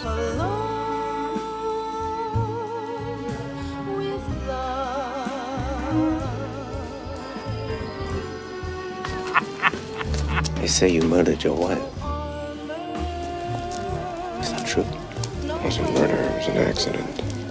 Nu ved jeg ikke med jer, men jeg tror, at alle de film af David Cronenberg, vi skulle uh, snakke om på den her Spotlight-rejse, så er Naked Lunch nok den, jeg har frygtet allermest. Fordi, hvordan snakker man lige om Naked Lunch? Fordi, hvad er det lige for en størrelse? Jeg tror, vi kan sige er ret hurtigt, at vi har med en ret syret film at gøre her. Eller hvad, Stine, du nikker. Du er enig her. Jamen, jeg har fuldstændig samme skræk. Det der med, åh oh, nej, lad være med at spørge mig om, hvad den handler om. Ja. Den, du får æren. Kan du ikke Nej, nej, nej, nej. lytterne? Kan du ikke lige forklare lytterne, hvad handler Naked Lunch om? Jeg kan forklare noget andet. Jeg kan forklare udgangspunktet for Ja. Naked Lunch. Godt, så skal jeg nok Øh, lige finde mig frem til et plot her senere. Okay, det er godt, Joachim. Øh, Naked Lunch er jo en filmatisering-ish af William S. Burroughs roman. Og øh, det er jo en famøs roman, der er kendt for ikke at kunne blive filmatiseret. Og det vælger Cronenberg selvfølgelig så at gøre. Men det handler selvfølgelig om, at han har i udgangspunktet troet, at han skulle være forfatter. Han øh, har en stor kærlighed til visse forfattere, og en af dem er Burroughs, som jo også er en formativ forfatter. Jeg ved ikke med jer, men jeg havde da en gigantisk beat-periode i mine teenageår, hvor jeg dykkede ned, og Kerouac var min helt store. Ikke? Så du, du har læst Jason- Naked Lunch også, eller hvad? Det har jeg nemlig ikke. Jeg har læst Queer. Queer Ja. ligger lige før, ikke? Okay. Jeg bare udgivet senere. Så jeg har læst øh, noget omkring øh, William Lee, som også er hovedkarakteren i, i, Queer. Altså sådan lidt han, ham Mm. selv, ikke? Ja. På en måde. Øhm, så jeg kender jo godt hans måde at skrive på. Jeg kender hans univers. Jeg synes, han er vildt fascinerende. Jeg har bare ikke tålmodighed til Naked Lunch på bog, fordi det er jo mere en moderne bog, end det er en, sådan et, en, en de andre beatbøger, for eksempel On the Road Jack Kerouac, for eksempel, som jo har en fortælling. Øhm, Naked Lunch handler om, øh, på bog handler den i den grad om, hvordan det er at være afhængig af stoffer, og hvordan øh, flere øh, nedslag øh, i, i den her karakters øh, rejse, men den har ikke en narrativ fortælling. Altså, du har ikke en mand, der møder en kvinde, så bliver de forelsket, og så går det galt. Så sådan er bogen ikke. Og det er jo så noget, som Cronenberg er nødt til at gå ind og putte ind over Mm. den her filmatisering. Så det, han gør, det er, at han smelter bogens øh, man kan sige, udgangspunkt, William Lee, afhængighed, øh, nogle steder, der findes i bogen, øh, nogle oplevelser, der er i bogen, nogle karakterer, der er i bogen, sammen med ting, øh, episoder fra Burroughs eget liv. Og jeg tror også, en, noget, som har fascineret mig som teenager især, det var jo også beatforfatternes liv. Altså, men jeg har været lige så fascineret af Burroughs som karakter, som forfatter.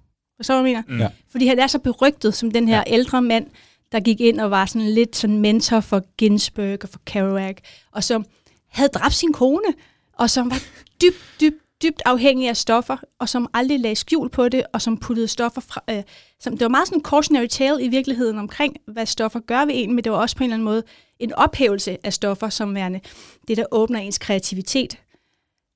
Og samtidig så er han jo også sådan en, der har været enormt bevidst om at iscenesætte sig selv.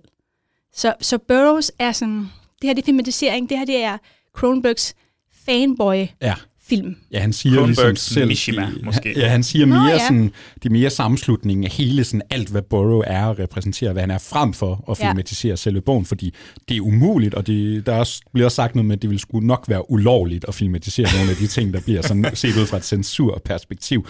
Og øh, ja, vi var inde på det, dengang vi øh, ja, introducerede David Cronenberg. Ikke? Burrow, han er sådan en af de øh, helt store litterære helte, David Cronenberg har. Han skriver den, da han spiller skurkerollen i, i Clive Barkers Nightbreed. Ej, Der begynder fedt. David Cronenberg at sidde og skrive den her øh, fortælling. Og ja, det, det er også ret sjovt, om to film, så møder vi endnu en øh, filmatisering, som ligesom er blevet erklæret umulig at filmatisere. Så David Cronenberg, han er altså ikke øh, bange for at kaste sig ud i en øh, udfordring her. Joachim, kan du så sætte lidt ord på sådan, altså vi har en Peter Weller, der spiller en, øh, hvad hedder sådan en, en udrydder, en exterminator. Bug Exterminator, skadedyrs bekæmper, hedder det? Ja, kan, er vi ude i noget jazzet neo-noir, har jeg lyst til at sige her i Surrealistisk neo-noir, og han, vi følger ham her, skadedyrsbekæmperen, som bliver afhængig af det er selv samme stof, han bruger til at, at, at bekæmpe de her skadedyr med. Og samtidig så er der lige et scenarie, hvor han kommer til at dræbe sin kone. Hov, det var vist noget Stine sagde før. Og, øh, og så er der et eller andet kæmpestort konspiratorisk regeringskomplot med nogle kæmpe insekter, eller et eller andet, der ligesom er i en by i i Nordafrika, eller sådan noget i den stil. og jeg tror ikke, I kan få meget mere ud af mig omkring det. Øhm, og det er også ligesom det, jeg husker, når jeg tænker tilbage. Nu er det et stykke tid. Jeg nåede desværre ikke at gense den her film, men jeg har set den før. Og jeg husker også bare det der utrolig syrede... Øh, ja, set design, production design, de der kulisser der, og så ham her igennem sådan et øh, spøjs jazzet øh, univers. Ja, neo-noir, men Det er jo sådan en slags to timers øh, syrerejse. Ikke? Jeg tror også, David Cronenberg han siger noget om sådan... Altså, han har aldrig sådan selv taget stoffer eller været den store øh, bruger af noget af det, men det har også været et forsøg på, kan vi ligesom give en form for visualisering? Kan vi give en form for øh, oplevelse for seerne? Hvordan kunne det være, i hvert fald set ud fra sindet fra øh, William Burroughs, hvordan, hvordan er det ligesom at opleve den her syrede verden, som han måske har set den? Og det giver altså, ja, både et syret sådan detektiv øh, mysterie, det giver også nogle syrede skabninger, fordi alt det øh, foregår ligesom i sådan en forlængelse af en, en, en syret bevidsthed. Og jeg tror, Naked Lunch, nu er vi lige nået til en David Cronenberg-film, du enten sådan hader eller elsker. Vi ligger måske også, hvor, hvor, hvor ligger I henne på den her skala? Kan man ligge midt imellem? Vil du ikke have lov, Stine? Øh, Det her det er absolut min least favorite. Altså, jeg hader virkelig Naked Lunch, og jeg vil ønske, at nu gentog jeg den for jeres skyld. Vi er meget taknemmelige. og jeg havde sådan, det var den, jeg allermest havde, jeg havde så svært ved det. Jeg havde sådan, åh. Og så tænkte jeg, okay, sidder og set alle de andre, du har læst op på tingene, må ikke, at nu åbenbarer den sig for dig. Nu forstår du den, eller nu har du, eller, jeg behøver ikke forstå ting, men nu har du en, på en eller anden måde, nu kan du komme ind i den, nu kan du dykke ind i den. Og jeg kædede mig igen, og jeg, jeg, kunne- jeg så den jo, da den kom ud nærmest, eller det har, det har ikke været, for den kom ud i hvad, 91? Ja. Nej, jeg ser den senere. Jeg ser Det var ikke en, senere. du øh, ser i biografen eller noget? Nej, nej. Øh, det er sådan en rigtig, øh, øh, hvad hedder det, Kanal 1000 film eller et eller andet. øhm, så jeg ser den på tv, og jeg kan huske, den, den gang var jeg allerede skuffet. Altså følelsen af, det her det er ham, der har lavet Dead Ringers, og det er de der forfattere, jeg synes, der er spændende, Ja. det er deres univers. Øhm, og ham, der spiller Robocop, og sådan noget. Alting var sådan lidt, yes, Så mange yes, yes. fede ingredienser, Og så ser man, og så er jeg sådan helt, jeg, jeg keder mig, fordi ja. jeg synes ikke, det lykkedes ham. Det lykkedes ham ikke at skabe noget, som jeg kan holde fast i. En ting er, at en film er surrealistisk øh, og usammenhængende. Det gør mig ikke noget. Men så skal jeg fandme have noget andet. Så skal jeg have noget emotionelt, mm. eller noget visuelt, eller et eller andet. Og det har jeg ikke her. Filmen skulle jo også have været skudt i udlandet, og, og det bliver den så ikke. Den, øh, det får han ikke mulighed for alligevel. Så det er også nogle kulisser, der irriterer mig i, i, øh, i Canada. Meget, det er meget brunt og gult og meget indenfor i sådan nogle små lejligheder ja. og lidt forskelligt. Jeg synes, den bliver sådan lidt filmet teater nogle gange. Vi øhm, har lige et klip, vi har brugt øh, Gene Siskel og Roger Ebert før. De har altså også, de, de sætter lidt ord på det omkring. Det her det er sådan en, der virkelig splitter folks oplevelse. I was I was repelled by William Burroughs, this low-talking uh, guy with a monotone who tries to kind of keep a straight face while he realizes that he's totally hallucinating on everything in his life. Even his wife reappears to him. I hated the, as you so delicately put it, the talking bug buttocks. This was not my favorite image of the year. Uh, there are many other images in this movie that are so unsavory and so disgusting and so vile and so deliberately so. I'm at a loss. I can't deny the artistry and, and talent of the movie, and I can't say that I that I liked it at all. I was Okay, well, really well, let me push you though. pushed That's away the, by sa- it. but that's the same review you gave to the last Boy Scout, and you gave that thumbs up. So what are you giving There's this? a lot of difference. We could do a whole show Well, on what? the difference I- between these two films. no. I guess I have to vote thumbs down, but at the same time with a footnote that I admire what he did, and I hate it. Roger Ebert, han siger ligesom, I admire what he did, and I hate it. ja. Og det, det, det, er sådan, det, er sådan, det kan næsten ikke ramme mere plet, øh, som jeg også oplever det. Jeg tror, Stine, jeg havde en bedre oplevelse med at se filmen, end du har. Men den store udfordring er netop, den er, sådan, den er for mærkelig, den er for uforståelig. Der er sådan, ja, du kan gå på opdagelse i en hel masse ting, men du kan heller ikke sådan rigtig sætte det sammen. Og, altså, det er fandme en mærkelig film, jeg, jeg her. følte, altså da jeg så den, jeg kan bare huske, at jeg følte mig sådan lidt dum et par gange. Altså som om, der var et eller andet, den havde glemt at fortælle mig, og jeg, jeg, jeg kunne ikke helt følge med, og jo jo, sådan er det nogle gange med sådan noget noir og neo-noir, altså det kan, plottet kan godt blive sådan lidt uforståeligt en gang imellem, men, øh, men den, her, den her gang var det bare, altså jeg følte mig så distanceret fra den, men der var stadig et eller andet, jeg sige. Altså jeg, jeg tror, jeg kan lide den lidt bedre, i hvert fald en Stine måske, jeg ved ikke, måske Hvor- ligger vi det samme sted, Mikkel. Men lad os sige, han har lige lavet Fluen, han har fået sit store Hollywood-gennembrud, han laver Dead Ring og Stine, det mesterværket. Hvorfor tror I, han så lige skal lave Naked Lunch? Jeg begynder at spekulere i, er det sådan en one for me, one for them attitude? Det tror jeg ikke rigtigt, David Cronenberg gør sig i, fordi han laver jo så meget sine egne film. Er det kærligheden til ja, forfatteren her? Ikke? Altså, er det sådan et, er det et love letter til ham og sige, nu skal vi prøve at føre ham ud i verden og bringe ham videre? Giver det mening for jer, at David Cronenberg han overhovedet laver den her film?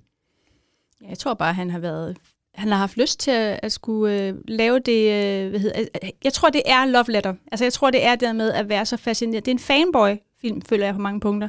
Og så tror jeg også, at han står et sted, hvor han kan få lov til at lave de, de projekter, som, som ellers er umulige. Så det er også altså, at satse. For det er Altså, jo ikke en film, der er nem at finansiere heller. Han har fået 17 millioner til den eller sådan Ja, noget. det var Jamen, et øh, kæmpe, gigantisk flop. Den er koster, flop. den koster 17-18 millioner dollars, og den tjener altså kun 2,5. Måske det største økonomiske flop i hans karriere. Men øh, jeg tror, jeg, man kunne næsten forestille sig ham selv sige, at det var hans yndlingsfilm, ikke? altså af sin egne, fordi Jamen, jeg kender, altså, man kan også læse nogle meget, meget positive anmeldelser af den, og jeg tror også, der er min viden begrænset øh, til, altså, omkring Burroughs. Jeg tror, hvis man ved psyko meget om Burroughs, så tror jeg, man, man, kan, man kan komme helt ind i den på en helt anden måde. Øhm, altså, altså, at den handler om den kreative proces. Det er jo lige ved Forfatterskab. forfatterskab, Ja. ikke? Og, og så kan man også sige, "Nå, men så handler den også om Cronenberg, og at det at skabe kunst er altid farligt. Det er ja. altid en forbrydelse, det siger han jo tit. It's always a crime to make art. Altså et eller andet sted, så er det, jo, det er jo det, han tapper ind i, men for mig bliver det bare enormt øh, intellektuelt, eller det bliver på sådan Ja. lidt øh, akademisk niveau, hvor jeg, jeg kan ikke føle øh, karaktererne, og jeg kan faktisk heller ikke forstå, hvad der sker. Nå, Jeg kan faktisk er ikke også rigtig det, jeg- forstå, hvad der sker. Jeg er helt enig, og nu, øh, altså det er netop det, man, er sådan, man, man får så hurtigt fornemmelsen, at jeg er ikke klog nok til det her, fordi nu har vi jo gjort research til alle de her film. For mig var det her klart den sværeste, fordi det er netop den der følelse, jeg skal ind og læse akademiske artikler, jeg skal helt, helt ned i uh, teksten, for jeg kan få nogen idé om, jeg, jeg lyttede til en filosofisk podcast, så langt måtte jeg gå, og de, Det snak, de snakkede om, det var ligesom den der writer's zone, den her film, Ja. den handler om. Ikke? Jamen det er, som du siger, Stine, den der kreative proces i at skabe og skabe og skabe. Kan vi så øhm, finde noget David Cronenberg, øh, altså nogle af de værktøjer, han har arbejdet på, de tematikker? Joachim, ser du, er der noget som helst at hive ud af Altså, Naked jeg, for jeg dig? har noget sjovt nu, føler jeg selv, fordi øhm, Så siger han ikke noget sjovt. jeg har noget interessant nu, fordi øhm, med, jeg tror med Videodrome, der snakkede vi lidt om, at, øh, at han leger sådan lidt med, med narrativet i hvert fald, og øh, jeg har hørt ham udtale specifikt, at han kan godt lide at, at nedbryde strukturer.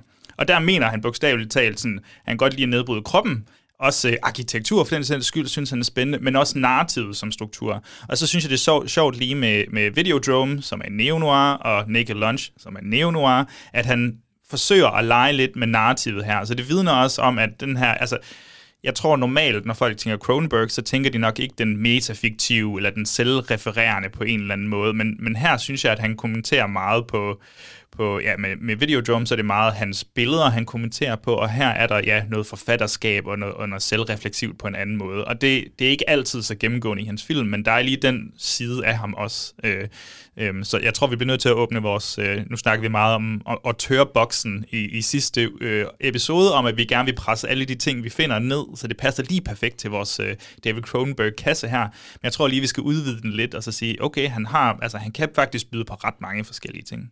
Stine, hvad så, øh, hvis man lige er kommet fra Dead Ring, og så man var en af dem, der, der sagde, åh, jeg synes ikke lige, jeg fik det der body horror, jeg havde håbet på, som øh, Fluen og Videodrome gamer. Er der noget at komme efter i Naked Lunch? Øh, det er jo en syret film. Sker der nogle ting her i? Ja, det er en af hans mest effekttunge film. Altså, der er jo masser og masser af effekter i forhold til... Øh, altså, det man husker bedst, når man ser den i en ung alder, det er jo selvfølgelig, at... Øh, at hvad hedder det, skrivemaskinen bliver til øh, talende anus. Ja. Altså, altså, det er klart, som, som ung, så sidder man sådan, wow, det har man ikke set før. Og der er vist nok noget med Burroughs og, og speaking anus, eller eller hvor han har skrevet en linje, og så er det bare blevet manifesteret fysisk, som jo er det, Cronenberg Jamen, han har kan. sådan et, jeg mener, han har sådan et symbol, hvor det er bare sådan en stjerne nærmest, han laver i sin bog, og så er det symbolet på et anus. Eller Nå, eller okay, Det ja, præcis. Altså, men, men selvfølgelig, altså, han, han, han propper jo masser af insekter og kønsdele og kropsdele ind i, i, i øh, ting, som der ikke hører sammen med, altså skrivemaskiner, og han laver øh, hele den her slutning er, ender jo med, at man opdager, at hvad hedder de, Mugwais, Mugwais, Sure. okay, Jeg kan ikke huske det. de her store øh, en, Jeg så den for to år siden. Jeg kan knap nok huske, hvad der sker. insekter, som det sådan bliver harvestet og hænger i loftet i sådan en hal Ja. ja. og bliver sådan malket for sæd. øh, altså, for dem, altså, så der er jo masser af kropsligt, den er enormt ja. kropslig. Det, jeg synes, der er problemet, det er, at jeg føler, at det bliver tvunget ned over historien. Og jeg, jeg synes kun, det giver mening i historien ud fra, åh, oh, vi er inde i en mands øh, ros. Øh, han skyder sin kone, så går han igennem et øh, hell and back ros af et eller andet, og så ender det med, at han skyder sin kone igen. Og først der kan han gå i gang med at være forfatter, hvis jeg har forstået den ret. Øh, så hele den der derone ned i, i, i hans syreflip, har jeg aldrig synes, at det er lidt spændende. Jeg synes heller ikke, det er særlig spændende i andre film. Jeg synes, han gør det godt i Videodrome, hvor han også lidt gør det. Altså det der med, at man Mm. bliver, hvad er virkelighed, hvad er ikke virkelighed. Men det er for mig en meget hård, fin balance, når man spiller på den der virkelighed, ikke virkelighed. Mm. Fordi som tilskuer har jeg også brug for øhm, at føle, der er noget på spil. Jamen, og det er måske også det der med, at Peter Weller, karakteren, hovedkarakteren, det der med, det, det er ikke ham, der ligesom oplever transformationen på sig selv den her gang. Nu er det meget omgivelserne omkring ham, der ligesom bliver de store ændringer, og han Og siger... dog, ja, han har selvfølgelig en seksuel transformation. Ja, det er rigtigt. Fordi Øh, William Burroughs var- er jo, er jo en homoseksuel mand, som kæmpede øh, en lidt sådan, han, han skrev om det, og han var homoseksuel, men han var også sådan, du ved, sammen med Allen Ginsberg, sådan, prøvede ligesom lidt at se, om han kunne være ikke homoseksuel. Ja. ikke? For i den tid, han levede i, var det øh, svært åbenbart at acceptere. Så, så filmen har jo også at gøre med en forfatter, der på en eller anden måde finder, til, finder sin seksualitet, hvis jeg har forstået den ret. Øhm, så det er Cronenbergsk. Jamen, og øh, vi har faktisk helt glemt at give øh, tommel. Vi plejer at give øh, tommel op eller tommel ned på de film, vi går igennem. Og jeg tror, jeg snakker for os alle, når jeg siger, at vi har været rimelig meget på tommel op til de film, der har været Altså, jeg tror, jeg her. kaldte fluen for mesterværk. Ja. Øh, jeg tror, det er lige tegn med et tommel op. Og vi jeg havde tror, et du mesterværk på Dead Dead Ringers. Jeg tror, folk har generelt været glade. Er det nu, vi for jer støder på en uh, tommel ned i det her afsnit? Er, kan, kan I anbefale Naked Lunch, eller er det kun, hvis du som os lige skal have set alle David Cronenberg-film? Hvad siger du, Stine? Jeg kan ikke anbefale den. Jeg synes, den er kedelig, og jeg har jo set den flere gange, og jeg synes, det er homework, når jeg ser den. Ja, meget. Jeg, jeg, jeg synes, det er en, en, en fin film, og hvis det var et an, anmeldelsesafsnit, det her, så tror jeg, vi giver den sådan... Altså, så vil det stadig være en meget lille bitte fire-stjernet øh, film for mig, men... Men, men, men hvorfor? vi er, vi er altså, hvad er klart, det, du synes, der så fungerer ved den? Jamen, jeg synes stadig, den er sådan lidt... Altså, da jeg så den for nogle år siden, der synes jeg stadig, den var lidt spændende, og jeg synes, der var et eller andet med universet, der stadig var, var dragende for mig, og, og, og det der syretrip der, men... Men jeg føler mig stadig dum, når jeg ser den på en eller anden måde. Og det er sådan en, der kræver et gensyn. Det er også derfor, jeg er sådan lidt tøvende med at Ja. sige det endegyldige. Jeg kom til at tænke på de der monstre. Var det sådan her David Cronenbergs Star Wars-film ville have set ud? Var det sådan, Ja. var det sådan en anus-skrivemaskine, vi ville stødt på, eller hvad? Jeg synes, det bedste ved filmen, det synes jeg faktisk er Joan, hvad hedder hun? Uh, Judy, hvad hedder hun? Judy, Judy Davis. Davis. Ja, det, jamen hvad synes I sådan om spillerne? Altså Peter Weller er jo også meget, han spiller næsten Robocop i den her film. Han er meget sådan, øh, er meget sådan følelses, fø, eller ikke følelsesladet. Altså han er meget sådan kold i den her film, føler jeg. Ikke? Ja. Han er meget bare sådan går rundt og observerer og snakker på den der Peter Weller-agtige måde. Ikke? Vi har en Judy Davis, vi har en Ian Holm. Altså, er, nu har vi snakket meget om øh, ikoniske billeder fra The Fly og Dead Ringers og Videodrome. Er, synes I, altså Naked Lunch, husker man den så i det mindste? Jeg kan huske skrivemaskinerne. Jeg husker skrivemaskinerne. Ja. Det gør man. Det er, det er, nok, Men- det er nok det bedste. Se den for skrivemaskinen. Det er vist den øh, bedste anbefaling, vi kan give til Naked Lunch. Jeg synes ikke, vi skal bruge mere tid på den, så øh, nu hopper vi videre til næste film i rækken, 1993, og måske vi møder en af de der mere atypiske David Cronenberg-film. Vi skal snakke om M. Butterfly. After a century of foreign influence, Asia was about to reclaim herself. The Red Guard has emerged as a genuinely potent reactionary political force which will seize upon any excuse to justify the expulsion of all foreigners from China. Onto this immense stage came a diplomat with a romantic vision. I, Rene Gallimard, have known and been loved by the perfect woman. and a performer who brought his fantasy to life. Theirs was a world that can never be revisited. From director David Cronenberg comes an epic story of love and its power to deceive. Og hvis man husker sidste afsnit, der stødte vi på en film, der hed Fast Company. Og der snakkede vi jo meget om det her. Øh, er det, er det den største afstikker i David Cronenbergs karriere? Det vil nogen nok sige. Nu hedder året 1993, og vi, skal, vi er nået til M. Butterfly. Og øh, det første, der lige slår mig, jamen David Cronenberg, han har lavet en politisk thriller. Og Stine, Jeremy Irons, han er altså også tilbage. Kan du prøve at sætte lidt ord på, hvad er M. Butterfly lige for en film? Øhm, M. Butterfly er et drama. Allerede der kan man jo så sige, at han er en afstikker. Øh, det er en øh, film, der bygger på øh, David Henry Wangs øh, meget prisvindende stykke, som handler, som også bygger på sådan en lidt larger-than-life historie, ligesom øh, Dead Ringers gør, omkring den her diplomat, som i virkeligheden hed Bernard jeg kan ikke sige hans efternavn. Bersico. Fransk der- fransk mand. en fransk mand, øh, som, øh, som boede i, i Kina, og som lod sig forføre af en, en kvinde, øh, der tydeligvis var en mand, men han, øh, det kunne han simpelthen ikke rigtig øh, forstå. Og øh, den, den historie har man så, og han var så også spion, skal lige siges. Kvinden Mm. var en spion, som var klædt ud som en. Øhm, og den er så blevet lavet om til det her stykke, hvor at man har lavet en, øh, en kobling til øh, Madame Butterfly, Puccinis opera, som jo handler om en øh, japansk kvinde, som bliver forelsket i en soldat, som har en affære med hende og forlader hende til at gå til grunde, fordi hun har kendt øh, den store kærlighed, men i virkeligheden så, så er han ikke så interesseret, at han forlader hende. Øh, og det er en stor, en fantastisk historie jo, og en- af, altså måske verdens smukkeste opera, øh, og meget, meget tragisk. Ikke? Og den har de så ligesom, øh, fået lavet sammen her. Og den historie tager øh, Cronenberg så. Øh, han bliver, øh, øh, man kan sige, det er første gang, han ikke selv skriver om på et manus. Han beholder øh, Wangs øh, hvad hedder det, manus, siger selv, I'm lazy, why not? Men han kunne se sig selv i historien, og så har han selvfølgelig fået puttet noget Cronenbergsk ind i fortællingen. Men det handler om den her diplomat, spillet af Irons, der bliver forelsket i en smuk Peking-opera-sangerinde, og som viser sig at være en mand, en spion fra Kina, og så går han til grunde. Ja. Og vi snakkede lidt, øh, inden vi begyndte at optage, sådan M. Butterfly, hvad er det lige for en størrelse? Altså, er der nogen, sådan, der har set M. Butterfly, hvis man lige har det der kendskab til David Cronenberg? Jeg tror, det er de færreste, der lige siger, ah, ja, M. Butterfly, det er min yndlings David Cronenberg-film. Jeg har sådan skrevet mine noter lidt, øh, ikke, ikke, ikke men helt bogstaveligt, men altså, er det den mest mainstream Cronenberg-film? Ikke fordi, det er jo ikke øh, den, der er slået igennem, eller nogen husker rigtigt, men altså, i hvad den er, den her sådan politisk thriller, ikke? Den er meget sådan, altså, jeg, jeg, jeg kommer til at tænke sådan lidt Oscar-baity, ikke? Jeg Mm. nødvendigvis synes, filmen er det ikke, men mo- modellen, altså måden filmen er på, ikke? Det er en politisk thriller, det er et stort skuespil, der er den her 90'er twist-slutning, synes jeg nærmest ikke med, øh, ja, hvem, hvad er identiteten her? Sådan, hvad, hvad, hvad, hvad, var din, hvad, hvad er din oplevelse med M. Butterfly, Stine? Passer den lige ind i David Cronenbergs øh, øvre? Ja, det synes jeg. Jeg har også set den øh, i mine teenageår, og jeg synes, det er en virkelig, virkelig god film. Jeg har et rigtig tæt forhold til M. Butterfly, og jeg ved godt, det er den film, alle elsker at grine af i hans øh, øvre, men jeg synes, den er meget Cronenbergsk. Jeg synes ikke, den er perfekt overhovedet. Øh, det kan vi godt blive enige om. Jeg synes heller ikke, det er en thriller. Jeg synes, det er et drama. Jeg synes, det er et melodrama. Og jeg synes, det er en identitetsfortælling, som du også siger. Jeg kan se så meget Cronenberg i den her film. Jeg ved, jeg har ikke set stykket, og jeg har ikke læst stykket, så jeg ved jo ikke.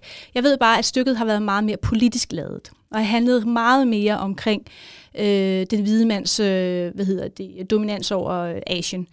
Øhm, og det har han jo valgt at skrue lidt ned på, og så har han jo valgt at tage det psykoseksuelle helt op i, i front i den her fortælling.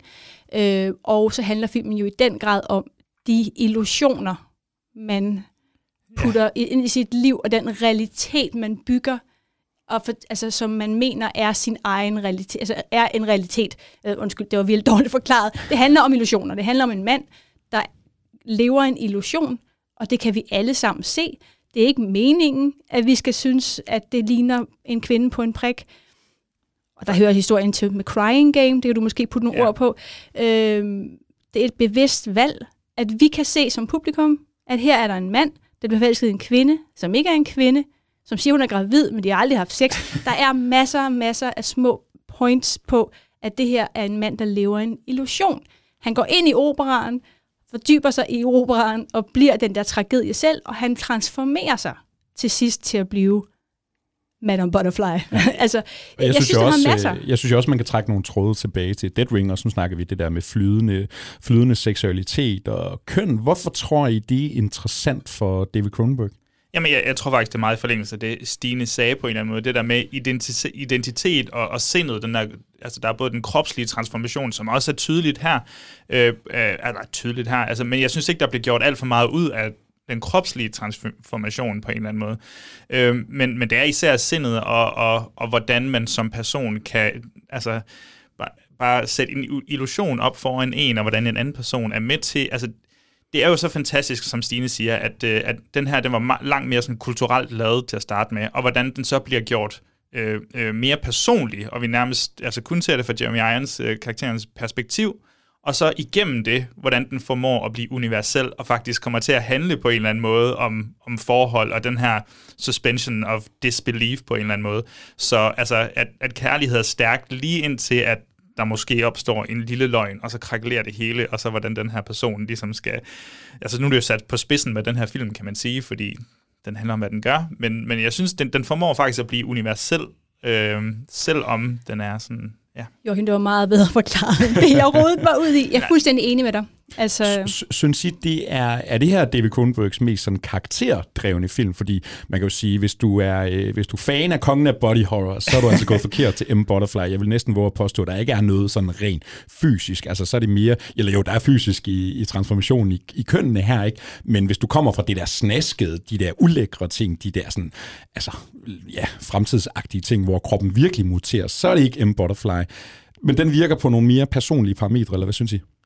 Ja, jamen det gør den, og, og den har især nogle scener, der virkelig øh, fungerer super godt, øh, ren og skært, sådan minimalistisk, hvor han ikke behøver at ty til, til kropshorror eller noget som helst for at ramme en lige i, i, i hjertet eller hjernen eller noget. Altså der, der er nogle scener i en retssal mod, mod slutningen, hvor det ligesom, ja på en eller anden måde, altså så går det jo op for en, en vis Jeremy Irons, hvad der foregår, men på en eller anden måde, så har han jo vidst det hele tiden. Altså han er jo en karakter, der gerne vil blive forført, eller så, altså det er sådan, den, den opererer på et minimalistisk plan og overlader meget til skuespilleren og, og, og iscenesætter sig selv ikke som en vanvittig Cronenberg-film. Jeg synes, det, det er et modent værk fra ham på en eller anden måde. Ja, jeg synes også, det er, det er et modent værk, og nu skal jeg passe på, at jeg ikke støder nogen, men det er jo også en dybt perverteret kærlighedsfortælling, og det er det, jeg godt kan lide ved den. Øh, og det, jeg siger ikke, at det er perverst, at han er til mænd. Det er ikke det, jeg mener. Øhm, og det synes jeg bestemt heller ikke, at det Cronenberg øh, prøver at sige, at, at, øh, at det er hans homoseksualitet, der bare ligger i skabet. For det han har selv udtalt, at hvis det bare handlede om, at han skulle springe ud som homoseksuel, jamen så ville han aldrig have lavet en scene, hvor han til sidst dræber sig selv.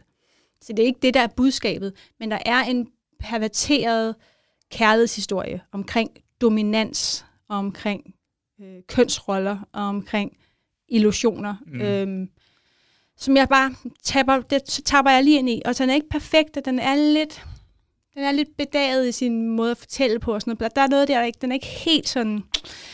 Den er meget øh, straight i hvert fald, ikke? Altså jeg tror, det er det, jeg mener, når jeg siger, at det er Ja. den mest mainstream Cronenberg-film, ikke? Altså Jo. det er sådan ret meget ud af landevejen, som den er som filmoplevelse. Jeg kan godt vide, om folk, der ikke kender Cronenberg særlig godt, om de overhovedet opfatter Ja, det er meget The også. Ja. altså Ja. alle de ting, altså, for der er masser, øh, så hvis man kender Cronenberg, så er den på en eller anden måde, så går, den- synes jeg bare, den tapper direkte ind i, "Nå, det kan jeg se, det er ham, det er ham, det er ham, det er ham, det er noget han, og hvis man ikke kender det, så kan det faktisk godt være, at den bare øh, læses helt straight lige ind til, at han begår øh, Mm. øh, selvmord som Ja. ja. Madame Butterfly Altså, på en om, scene. om ikke? den så bare er et produkt af 90'erne med, som du siger, twist endings, og han refererer meget til ja, Crying Game i, i, i den bog, vi har som referenceramme. Som en Jamen, lidt, øh, jamen forestil jer at støde på David Cronenberg første gang med M. Butterfly, og så går du tilbage og finder ud af, at det var ham, okay, der er den her fluen og Videodrome og sådan noget. Det må være et ret øh, chokerende skifte at lige se den film med en sprog, ikke? Øh, Jeremy Irons, Stine, kan han leve op til Dead Ringers storhedstiden? Det var, det, var, det var første gang, at han genbruger en, Ja. ja. en, en hovedrolle, tror jeg. De Jeg tænker, synes- nu skulle han have den Oscar der, jeg som synes, er David Cronenberg-film. altså, han er vildt god i den. Ja. Jeg har, men det er en svær rolle. Altså, og John Lone, som spiller Long, som spiller, hvad hedder det, øh, øh, hvad hedder hun? Jamen, jeg kan ikke huske, Sun Ming, ja, tror Song. jeg. Ja, Sun Ming eller. Øh, han, han har en rigtig svær rolle. Ja, den er godt nok barsk. Den er meget barsk, fordi han i virkeligheden også skal være... Han skal hele tiden være en metafor for noget andet og et symbol på noget. Det er faktisk ikke noget, vi har snakket så meget om. Det gjorde I måske sidst, men det er jo et enormt metafor og symboltungt univers, vi bevæger os i, når vi snakker Cronenberg. Øhm, og i Dead Ringers også i den grad. Og det er der jo nogen, der synes er meget højpandet og lidt irriterende, og skal man forstå en film på den måde. Og sådan, sådan er den her film også. Så der er noget kunstigt i spillet, øh, som jeg tænker godt kan være meget... Jeg kan godt forstå, at det blev en kæmpe fiasko. Det skal jeg helt ærligt. Jeg føler, at den nærmest den er kun lavet til, til få mennesker. ja. øh, og det, i virkeligheden så burde den jo være enormt bred, for ja. teaterstykket har været enormt bredt. Så jeg er rigtig glad. Ja. Jeg er helt sikker på, at uh, producerne eller selskabet bag har tænkt, Nå, ja. Bille August havde været det rigtige valg. det, er, altså, det er sjovt med studiet, det har vi ikke snakket så meget om, men, men, men det er sjovt med studiet, der ligesom var bange for... Det, det her det var den første film, der ikke var filmet i, i Canada, er det ja, sådan? Ja, det er hans første, og det vil jeg lige give en shout-out ja. for, at det kan man jo se. Det er jo dejligt at se en mm. film, der faktisk foregår hvor den skal foregå. Ja, præcis. Ja. Modsat Nickel Lunch. Præcis. øh, men de var også sådan, wow, de billeder, du skyder, det er da helt fantastisk. Vi kan få en David Lean-film her for, for 17 millioner dollars. altså, hvad fanden foregår der? Øh, det synes jeg også øh, er lidt sjovt. Men ja, du sagde, at der, der, der er noget kunst i det, den der interaktion nogle gange, eller i hvert fald øh, John Lone, jeg tror. Mm, ja. ja. Men, hvad, men, og, men og som, som det kunstige fungerer jo på et intellektuelt plan i, i forestillingen, men, men som ren og skær oplevelse, så mangler man virkelig øh, noget emotionelt. Og man kan godt blive sådan lidt, okay, fordi for mig så påvirker det måske en lille smule det der kærlighedsforhold, der ja. er sådan, okay, Jeremy Irons, han skal virkelig også øh, altså sådan strække sig for, for ikke at tro på, hvad fanden det er, der egentlig foregår. Ja, og jeg, jeg tror også, øh, noget, det du siger, det er, bare sige, det er jo også det, jeg føler, når jeg oplever den, det er, at jeg oplever den på det der symbolplan og på det intellektuelle plan, mm. og jeg oplever alle de ting, han prøver at sige, omkring dominans, omkring illusioner, men jeg oplever ikke i virkeligheden hende og ham store kærlighed til hinanden. Jeg oplever mere sådan en perverteret fetish. ja. øh, og hvis man ikke oplever det, så tror jeg virkelig, den er død kold. Sexuality, altså as an agreed upon fantasy, tror jeg, David Cronenberg kalder det. Og fetish er et rigtig godt ord til næste film, vi skal snakke om. Altså, M. Butterfly, synes I, den er, er den overset nok til, at den ligesom skal hives frem i lyset, eller er det okay, den ligger der nede i øh, efterladenskaberne i David Cronenberg? Altså, det jeg prøver at spørge om, er det en tommel op eller en tommel ned? det er en tommel op for mig. Jeg har en kærlighed til den her film. Jeg synes, den har... Øh, og det er også, fordi jeg synes, slutningen er så stærk. Men jeg synes, den... Hmm, den taler til mig, det gør den sgu. Ja, nej, men altså, jeg kan sgu også godt lide den. Jeg, kan ja, jeg synes også, den ligger rigtig lunch, ja. godt i 90'erne med sådan noget The Last mm. Emperor og, øh, hvad hedder den der, uh, my, my Favorite Concubine, eller fandt jeg kan mm. ikke huske det. Den ligger rigtig godt lige smørhullet i 90'erne der, og jeg synes, der er en grund til at hive den frem, når du snakker om David Cronenberg. Jeg synes virkelig, den er et kick værd. Vi skal videre til næste film, og Stine, du fik sagt det noget om fetisher, og nu bliver det altså rigtig perverteret, fordi vi er nået til en, synes jeg, af de helt store værker. Nu skal vi altså øh, have os en snak om Crash. Were you badly hurt? I think we saw each other at the hospital. You haven't told me where we're going. I haven't? James Ballard has been seduced into a secret world. The car crash is a liberation of sexual energy. Where the only way to connect is to crash. It's the future, Ballard. It's something we are all intimately involved in. Why are the police taking this so seriously? They have no idea who we really are. Now, they'll do anything. Describe it to me. To feed their obsession. Is there something here that interests you? This interests me. Året hedder 1996. Vi er i Cannes, og folk de buer og huer, og kontroverserne vil ingen ende tage. Fordi øh, den kære David Cronenberg, han har altså lavet en film, der hedder Crash. Og hvad er det lige, den handler om? Jamen, jeg ved i hvert fald, det er noget med biler, sex, vold, fetishisme. Det er jo en rigtig god overskrift allerede der. Stine, kan du prøve at sætte lidt ord på, hvad er Crash lige for en størrelse? Det er uden tvivl Cronenbergs mest kontroversielle film. Og det er det jo, fordi det handler om sex mere, end det handler om vold. Altså, det gør det så måske ikke, men det er jo ligesom det, folk reagerer på. Det er jo ligesom det, kritikerne og, og, og de folk, der reagerer ekstremt strengt på den, øh, de, de peger på. Det er måske hans mest perverse film, fordi den handler om sex. Den handler om en, øh, et ægtepar, der er et åbent ægteskab, spillet af Deborah Kara Unger og James Spader, som jeg har stor kærlighed til. øhm, og de øh, har sådan et ægteskab, hvor at de i virkeligheden kun kan get off ved at være ude sammen med andre mennesker, og så fortælle det til hinanden.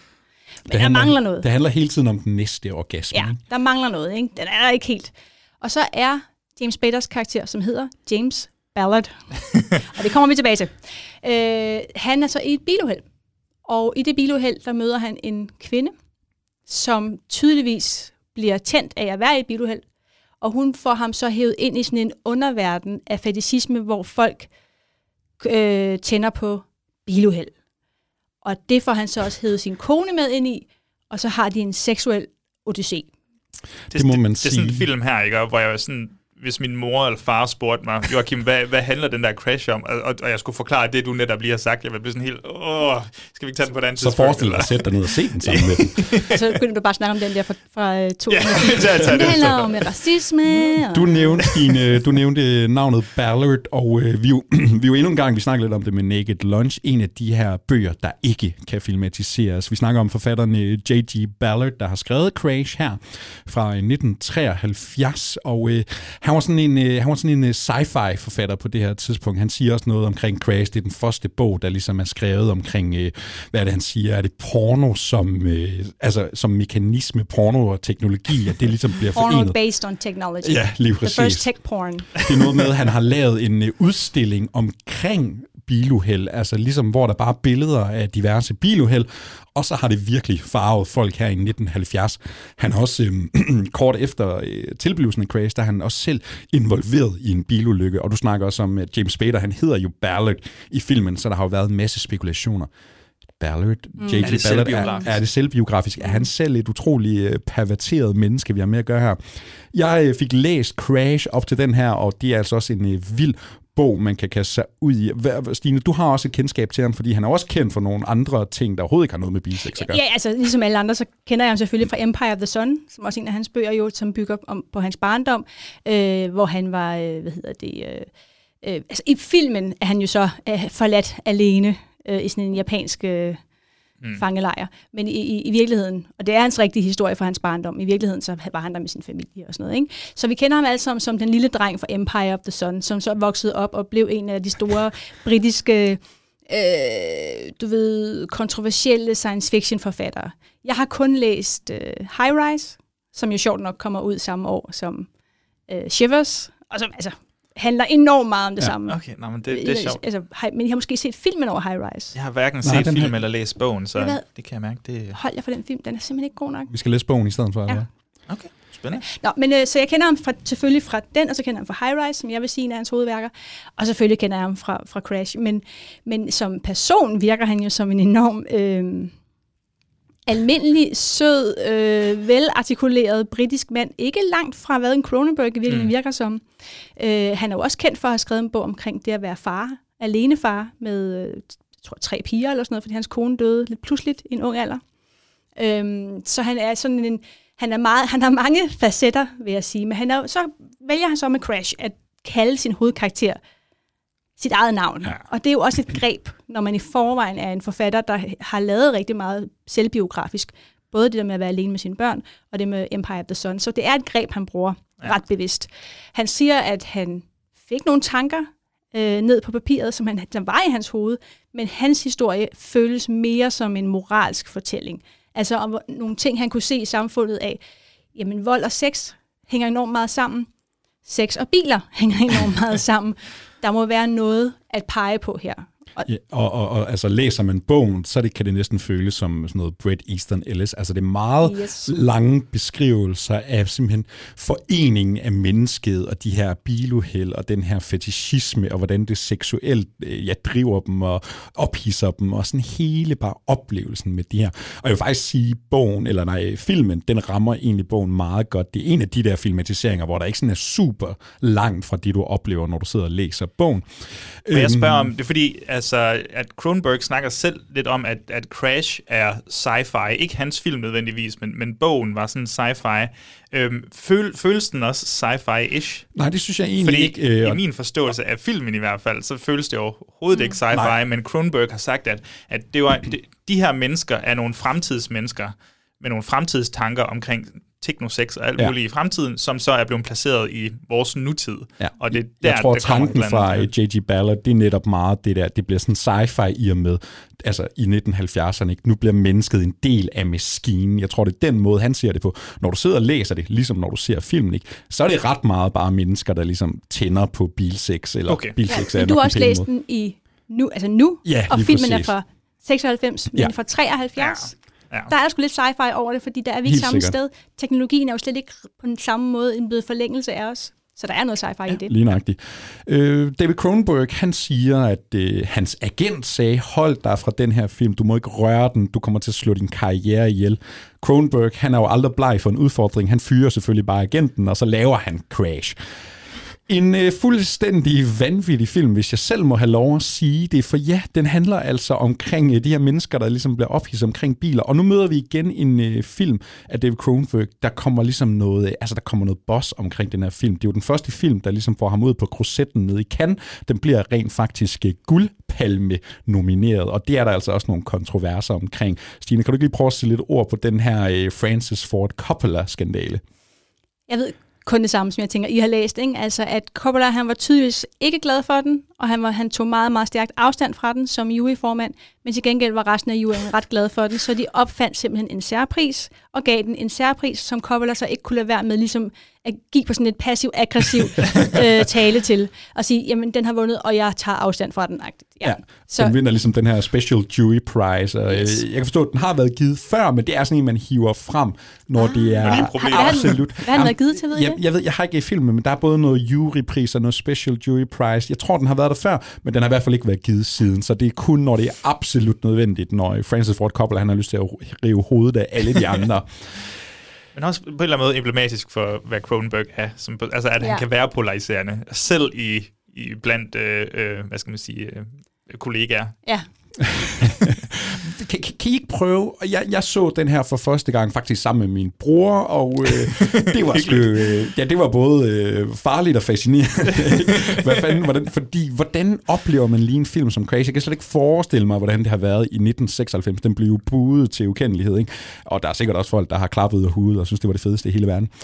Kan- kan, kan en af jer prøve at sætte lidt ord på, hvordan er det at opleve Crash? Fordi jeg tror, min første tanke er, at det her det er enormt fascinerende, det er enormt forkasteligt, det er enormt det er spændende, det er dragende. Jeg aner ikke, hvad jeg skal gøre med det, men øh, altså, der er jeg altså noget her. Jeg kunne godt tænke mig at høre Stine, fordi øh, jeg, har du set den sådan relativt tæt op af, da den kom ud?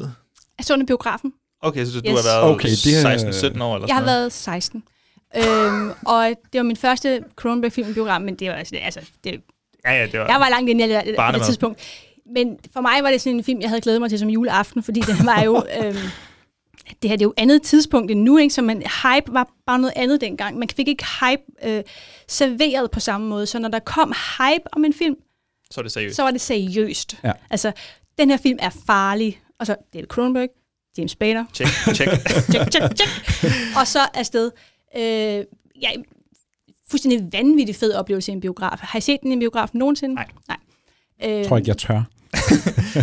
Virkelig vælge, hvem jeg skal se den med. Ja, det skal man. Det skal man. Øhm, jeg så min veninde. Det fungerede sgu meget fint. Men jeg havde jo bare en fantastisk oplevelse, og for mig er det sådan en top 3 Cronenberg-film, uden tvivl. Altså, øh, jeg blev forelsket i den fra starten af, og, men jeg må også sige, at i starten var jeg måske mest fascineret af, at den var så farlig. Altså, jeg var 16, så sådan, uh.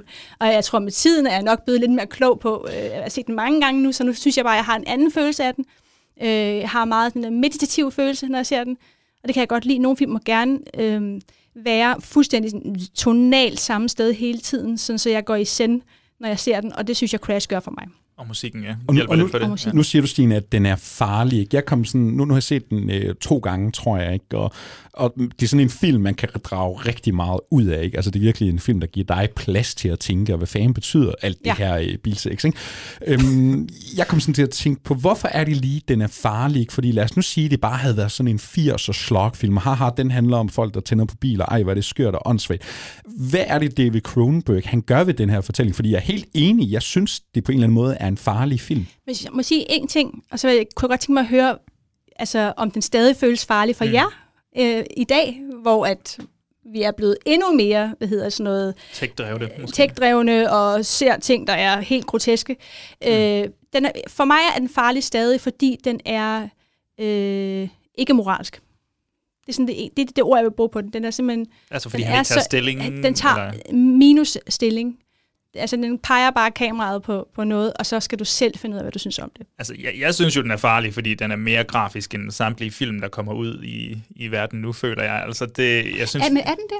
Ja, ja, mere grafisk. Ja, eller hvad, hvis man i hvert fald ser på, hvad der dominerer øh, øh, skærmene. Altså måske hvis vi tænker i kunstland, ja, så, er- så er der stadig sådan jeg tænker lidt, bare, at men- hvis folk de sidder og ser øh, Adels liv, øh, øh, Blue is the Warmest Color, Mm. og så ser den her bag, så ser den den, øh. Jamen, det er rigtigt, der, der er noget der, men jeg tænker også, øh, jeg kan ikke lade være med at tænke på sådan superheltefilm, og, og hvad Åh, der ja, ligesom ja, ja, har, ja, har sindssygt. overtaget øh, øh, biograferne, hvor jeg tror måske, der var mere plads til Cronenberg dengang, og ja. selv i de mainstream film, der måske var i, i 90'erne, så var der stadig noget seksualitet på en eller anden måde.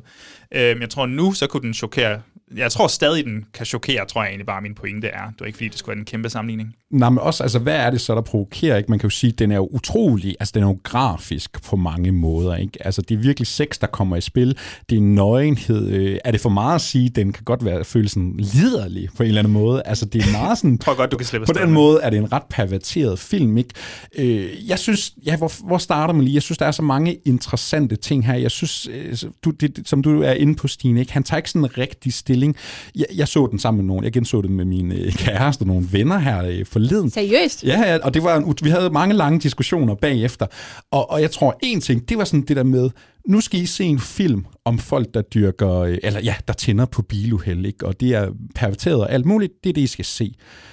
Og så ser man den bagefter, og så sidder man sådan lidt, jamen, det var faktisk det, det var. Det var faktisk det, den handlede om, ikke? Altså, jo, men ja, altså, øh, jeg tror, hvis man synes, den var rigtig liderlig, så vil man nok ikke se den sammen med en masse Så den har jo det der med, Har nogle meget jeg, synes klart, jeg synes klart, den er, den er jo, jeg synes også, den er fræk, men den er jo også enormt distanceret. Altså, øh, hvad skal man sige, den er jo kold og klinisk. Ja, men øh, og enig, det, enig, og det er enig. bogen jo også, har jeg Mm. forstået. Ikke? Ja. Der er jo en grund til, at hun siger penis, for man tænker også, penis, really?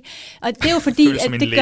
ja, eller andet, præcis. Men han bruger jo ingen skældsord i bogen. Altså, der er jo ikke noget, der, han siger, skriver jo ikke ordet fuck eller noget. Det er kun sådan beskrivelser af, ja, sammensmeltning, ikke? Ja, men det er meget sjovt, at vi snakker så meget om sexen, fordi i virkeligheden så handler det jo om folk, der, har, der laver biluheld, hvor Ja. andre mennesker kan komme til skade. Altså, Ja. det er jo dybt forkasteligt. Så det er jo den forka- det forkastelige er jo, at man smelter noget, der er så voldsomt sammen med noget, der er seksuelt. Det, det, det er selvfølgelig det, der er det mest forkastelige i Mm. projektet. Men, men fordi det er så langt ude en fetish, så sidder man jo ikke og tænker, åh, jeg føler mig også lidt ramt, fordi øh, det har jeg da tit tænkt. Altså, det er jo, findes det i virkeligheden? Forstår hvad jeg mener? men kan den ikke være provokerende? Altså, der er jo også, man kan også øh, hive sådan noget som the male gaze frem. Ikke? Altså, på, på, øh, altså, man kan sige, jeg vil våge at påstå, at kvinderne er mere seksualis- seksualiseret i den her film, end mænd er. Ikke? Vi, ser, altså, vi ser bryster, vi ser, øh, vi ser vagina, vi ser ikke en penis, for eksempel. Altså, Ah, okay, er så der har noget jeg det? faktisk ikke, fordi det er en film, der er uden blowjobs, og en film, hvor der ikke bliver lavet en masse kvinde på kvindesex. Altså hvis det var male gaze, så var det de to ting, der ville være i front. Der Jeg ligger tror- to kvinder og snaver i... Øh, Men det er så kort til sidst. Til gengæld så er der en vildt meget ømhed, når, hvad hedder det, Vaughn og James har sex. Jeg synes faktisk, den er meget, jeg synes, den er meget fremme i skoen på at være ikke male gaze, men at være sådan omniseksuel, altså at turde vise det på, øh, på en helt anden måde. Jeg synes, den er lige så meget taler til kvinder, som den taler til mænd. Hvor hvis den var øh, sådan gammeldags pornografisk, så tror jeg, at det ville være meget mere underkastende af kvinden. Det er min læsning af den. Ja, jeg tror, noget jeg synes, der er sjovt, er, at jeg synes også, at de her sexscener er lidt distanceret. Altså, jeg synes nemlig ikke, de er udnyttende på, som sådan, eller exploitative fuldstændig, men de er også lidt distancerende på en eller anden måde. Altså, det er altid... Øh, altså, der er, ikke, der er ikke nogen, der har ansigterne mod hinanden, når de har sex. Altså, det er ofte, du ved, i biler, hvor de sådan skæver, hvor der er en, der kigger ind i nakken på en anden, og der er en, der kigger ud igennem ruderne, og selv i en meget udførlig øh, sexscene mellem James Spader og... Øh, kan ikke lige huske hendes navn, desværre, men der, hvor de snakker om Vaughns øh, anus og Mm. mm. alt muligt, der, de ligger også, du ved, med altså mod hinanden nærmest, eller han kigger ind i hendes baghoved. Så det er sådan, der er et eller andet, det er som om, der, er en, der kommer en tredje person ind i det hele, eller er det bilerne, der spiller en rolle. Der er ikke sådan den der normale, nu siger jeg normale, men normale ømhed, hvor folk kigger hinanden i øjnene og, og nyder et øjeblik sammen på den måde. Der er sådan lidt en, Der er, lidt, der er lidt modstand. Det synes jeg er sjovt. Der er altså, også noget det, Walking Dead over alle de her karakterer. Altså, det, det er jo en pointe. altså, det er jo zombier på en eller anden måde, der render rundt. Der er sådan en... Det, er det, der, det, der er lidt sci-fi-agtigt over den, det er jo, at folk bliver hævet op på sådan et... De, de føles ikke som mennesker længere. Ja, der er ikke nogen, nam, vi møder, der er præcis. mennesker. Jeg synes, det er en enormt det er en nihilistisk film. Ja. Altså, jeg kom faktisk til at tænke på sådan noget, også sådan en Antonioni, ikke? Det er bare sådan nogle moderne mennesker, der bevæger sig rundt, og så er det selvfølgelig sat i den her ekstrem overdrivelse af, okay, jamen, de fetisherer bilsex øh, og, og car crashes og alt det her.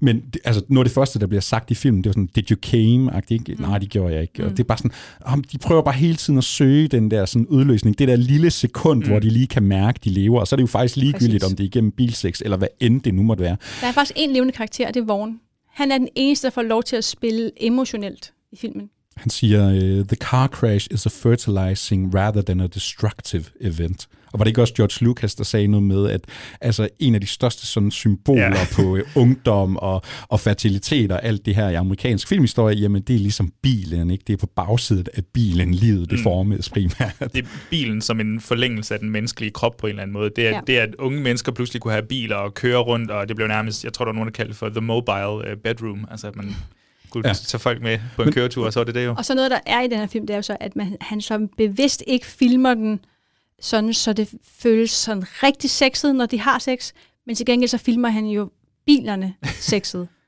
Og jeg er om nogen ligeglad med biler. altså så, jeg er så ligeglad, jeg kan ikke engang kende forskel på Men man bilmærke. kigger lidt anderledes på biler, når man træder ud fra men, biografen, eller men hvad? den er jo flere gange, så bliver bilen filmet. Der er den der car wash scene, som er decideret, øh, sådan, hvor bilen bliver sat i stil, stilling, altså erotisk sat i Mm. scene. Og så er den scene, hvor de kører på motorvejen, hvor Vaughn har sex med en prostitueret, hvor at bilen ligesom bliver filmet sådan forfra op øh, på the hood, og så hen over og så ned i bagdelen. Og så gør den tre gange sådan, altså den, den filmer bilens forparti og numse, altså den, bilen bliver Men fandme... hvad så, når Deborah Kerr Unger der, hun står ude i øh, flyladet, noget fan det er, ikke? hun står foroverbåret, det er hele røven, det er lingerie. altså, er det ikke et enormt pornografisk billede? Er det ikke meget sådan, nu skal I se, er det David Cronenberg, der bare fyrer kameraet ned og siger, nu skal I fandme se en lækker dame? Altså, Jamen, altså, måske en kombination. Altså, som vi kan høre, så tror jeg, vi på en eller anden måde, så er vi enige og uenige i de forskellige grader, og jeg tror, at det ligesom er med til, at- den, den er så fed på en eller anden måde, fordi at der, er- der er selv de små ting, som sexscener, er folk lidt i tvivl om, hvad, er det udstillende, er det pornografisk, er det egentlig bare en, en, en ikke-stillingtagen til deres Ja. seksuelle præferencer? og det er jo også noget, vi har snakket om, øh, jeg tror, det var Videodrome, vi også havde den op og vundet, eller vinde, ja. Er det øh, David Cronenberg, der helgarderer sig? Altså, er det problematisk, at han måske ikke rigtig tager stilling, men du får smidt en masse i ansigtet, og Så så, må kan du selv. så må du selv få vælge, hvilken øh, fortolkningsvej du har tænkt dig at gå. Så synes jeg, han er med alle sine film. Altså, Ja, han nægter det- at tage stilling. Altså, nægter at være moralsk. Men, men jeg bare lige for at men tilbage. Det er ikke, fordi jeg synes, at den ikke er sexet. Øh, synes jeg. Men, men, men den, er, den er jo kold. Altså, så der, det er langt. De fleste kan jo godt se, at den er ikke umiddelbart sexet. Altså, så det er mere sådan noget med, at tematikken er sexet, eller at det er det farlige i, at man sidder og ser det her, der er sexet, end selve akten, fordi Deborah Carol Unger ser jo fandme også ud i hovedet, som om hun er død hele. Ja. altså, og det kan godt være, at det er det, I tænder på, men jeg er sikker på, at der er nogen, der tænker, ah, kunne vi ikke få noget gnist i det øje der? Ja, der er helt... Øh, øh, vi snakker lidt om det med Videodrome, ikke? Der har vi også, øh, nu kan jeg ikke huske, hvad hun hedder, hende, ja, kvinden der i fra Blondie. er Debbie det Harry. Ja, lige ja. præcis. Øh, der snakker vi også om det der, det er sådan lidt paradoxalt, ikke? Fordi det er både sådan lidt, jamen er det et male gaze, der siger, hun er godt nok fræk og lækker og sød og alt muligt, eller er der også en accept i, at jamen nej, hun er jo også en, øh, hun er jo også en kvinde med drift og lyst, og, og er det ikke også okay, altså nu er den her crash i yderste potens, ikke? men er det ikke okay at være perverteret? Er det ikke okay at have en fetishisme? Er det ikke okay at have sine egne lyster? Ikke? Altså, der er også et eller andet paradoxalt der, synes jeg. Jamen, vi sidder jo også i dag i verdens med, altså et tidspunkt, hvor alt er acceptabelt. I dag synes man jo, at alle skal have ret til at være, hvem de er. Så i dag er det jo det briller, vi ser dem på. Men dengang var folk provokeret over, ligesom de var provokeret over at se en gynekolog, og de provokeret over at se en kvinde, der havde en, øh, hvad hedder sådan en øh, Ja. kunstigt ben, eller hvad hedder sådan noget. Ikke?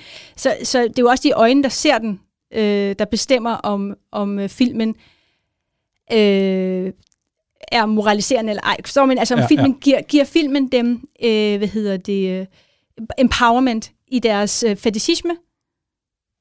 Det synes man nok ikke, de gjorde dengang, men Nej. det synes man måske, de gør i dag. Så det er også et værk, der, fordi det er så blank, det er forkert sagt, men fordi det er så åbent i sin moralisering, så synes jeg, det er et værk, der kan få lov til sådan at vokse igennem øh, årtier. gerne høre øh, nogle unge, der opdager den her film, Ja. og hvordan deres fortolkning af Men hvordan var det så for 16-årige Stine at træde ud af biografen med veninden og sige, vi har lige set Crash, hold da op. Var det et venskab, der blev brudt der? Eller? Nej, nej, nej, nej. Stadig rigtig Jeg skal ud og købe en bil nu. Øh, jeg kan ikke huske detaljerne godt nok, desværre. Altså, jeg har jo bare været fascineret af at se, jeg ville jo bare gerne, som en teenager, ville jeg jo bare gerne se alt, hvad jeg kunne se, der var vildt og anderledes. Og så synes jeg, at James Spader er rigtig lækker, så, på den, altså, så han der er har så jo nice. været noget der øh, i udgangspunktet. Det kan jeg simpelthen ikke huske. Det kan jeg simpelthen ikke huske. Andet end det var farligt. Altså, det var forbudt film, og det, fordi det var forbudt, var det bare fedt. Ja. Og så er jeg så med tiden begyndt at forstå det bedre, ikke?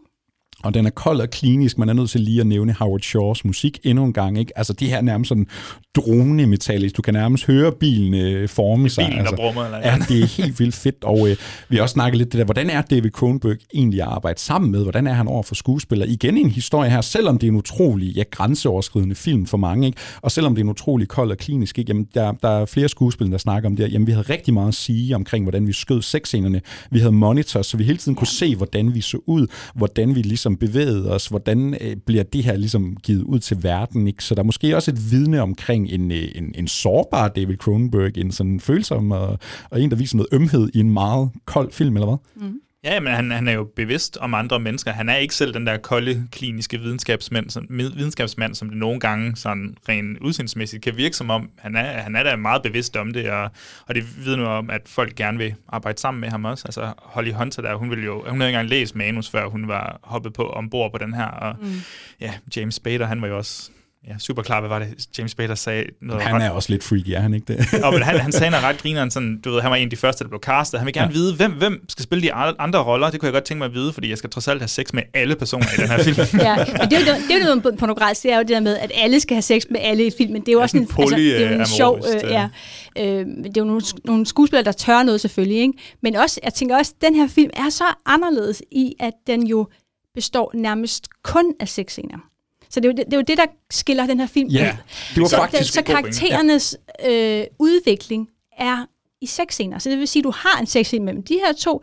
I den sexscene har karaktererne en karakterudvikling. Og de har det parallelle. Det, altså parallelle sexscener. Så har James Spader ja. en, og så... Ja. Og det, det, det der med at skulle spille skuespil gennem sexscener er jo helt radikalt. Fordi normalt så er det sådan noget, åh, pause, foran pejsen, godt, det er sexscene, mm, mm, mm, mm. Ja. så er det overstået, så har vi fået noget til, til dem, der vil have det, videre i øh, psykologien. Men Mm. her er der en psykologi i alle sexscenerne, og det er det, der gør, at filmen er så radikal og spændende. Ja, og, ja. og som Men- skuespiller må man tænke, hvordan fanden får jeg min karakterdrive ind ja. i det her? Ja, men hvordan synes I oplevelsen af sådan at se den sådan en til en er? Fordi jeg kan huske første gang, jeg så den, der var jeg meget sådan, wow, altså spektaklet, hvad fanden er det her lige? Ikke? Der var det meget det, jeg bare så, der ligesom drev mig frem. Og så bagefter sad jeg med en fornemmelse, at det var godt nok fascinerende og lidt uhyggeligt og, og lidt pigerne og alt det her. Ikke? Anden gang, jeg så den her nu, jamen det var meget med analysebrillerne på, mm. men det var også en bevidsthed om, hold kæft, hvor er den egentlig langsom. Hold kæft, hvor er det i godsøjne lidt, der egentlig sker. Ikke? Altså, de er virkelig bare sexscene på mm. sexscene, og nu kører endnu en øh, køretur. Ikke? Men, men så sidder du hele tiden med de der analysebriller, og du kan trække så mange ting, og hvad betyder det der? Og der er virkelig plads til noget at snakke om bagefter, og så kan du både være for eller imod og provokeret og det ene eller andet. Hvordan er jeres oplevelse, når I sådan ser den en til en? Er det så den der, sidder den og fodrer jer hele tiden, eller er det først bagefter, vi går ud og snakker om det? Jeg kan sige, da jeg, altså jeg så den jo første gang for nogle år siden, øh, og der var jeg sådan, altså, jeg havde hørt lidt rygter om den og sådan noget, men, men der kunne jeg godt mærke, at min oplevelse med den var sådan, wow, den er meget på en eller anden måde. Altså, den er meget seksuel og, og meget omkring biler og sådan noget. Men her anden gang, der, der tror jeg seriøst, jeg fik, og jeg sat, du ved jo, jeg satte den på klokken 8 sidste lørdag, eller sådan noget, klokken 8 om morgenen sidste lørdag. En- og så en så jeg film lige, at vågne op til, Så så er jeg lige. Crash. Men sådan, nej, men jeg havde fuldstændig den der Han troede, han havde sat meditative, 2004-version. ja. den der meditative tempo der, så langsomt og dvælende, og, og ja, jeg synes, det er super god pointe med, med sexscenerne som, som fortællekraft, og, og det, det, det virker, vidner ligesom om, at, øh, at han, han, er, han kan et eller andet med, med narrativet alligevel, altså selvom at Nu bliver jeg folk lidt, tænker på øh, splatter. lidt prætentiøs at høre på, men øh, det der med det meditative, øh, jeg synes jo også, han er lidt en filosof, Mm. mm. Cronenberg. Ja.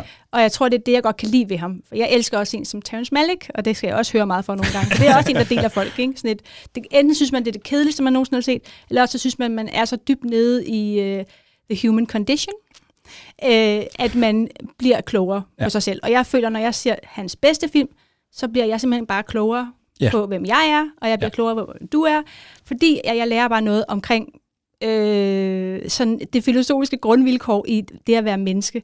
Og det lyder virkelig irriterende, når jeg siger det, men, men det er der, jeg er ja, ja. med ham. Jamen, og jeg elsker også, altså jeg er en sokker for film, øh, hvor jeg kan gå, altså jeg skal nærmest vælge en vej hver gang, når jeg ser den, ikke? fordi der er så meget at gå på opdagelse her. Ikke? Man kan også sige, at den handler om øh, en fetichering af amerikanske myter og mytedannelse ja. og sådan noget, ikke? og popkultur, hvordan vi former og skaber det, og ja, bilet som ikon og alt det her. Ikke? Altså, der er utrolig meget. Og dødsdrift. Dødsdrift, mm. morbid curiosity. Altså, oh, jeg vil da egentlig gerne. Jeg, har sådan, jeg er lidt interesseret i at se den der film, der handler om bilsex, og der er jo også scenen, man får, jeg fik uh, Nightcrawler-referencer, hvor de kører rundt og filmer ja, det her ja, bilheld, bilheld, der lige er sket og så videre. Ikke? smuk scene, var. Men igen, prøv at høre, man, man kan jo ikke, altså hvis bogen er lidt klinisk, ikke? når man så vælger at skyde den sådan der, så, så er der alligevel noget hjerte i den, der banker en gang imellem. Det synes jeg, man kan mærke. På en eller anden måde, så synes jeg, at Cronenberg han får lidt noget ind der, som er lige... Ja, nej, men jeg, jeg er enig. Ja, lidt bankende hjerte der. Og vi er nødt til lige at snakke om, ja, vi er jo nødt til at vende tilbage til kongen af body horror. Øh, sidste afsnits gæst, Peter Skyt, han sagde ligesom, Crash, det var den, der gav ham den der opkastmag i munden. Ikke? Der er altså nogle billeder her. Der er blandt andet et, øh, er det et sår på ryggen eller i benet, der skal penetreres. Baglåret, ja. Hvad øh, synes I også, Crash, altså er den ulækker, bliver man, øh, bliver man sådan disgusted, når man ser den? Sådan har jeg det ikke. Nej. Det, det, det må jeg ærligt indrømme. Den, øh, jeg synes, den fungerer altså, helt fint øh, uden... Altså, jeg har ikke brug for det her body horror perspektiv øh, på den måde. Jeg synes, det er faktisk jeg forstår godt elementet af, at ja, vi har nogle neo organer her, fordi det, nu tager vi et sår på en balle, og så kan det blive til noget nyt noget.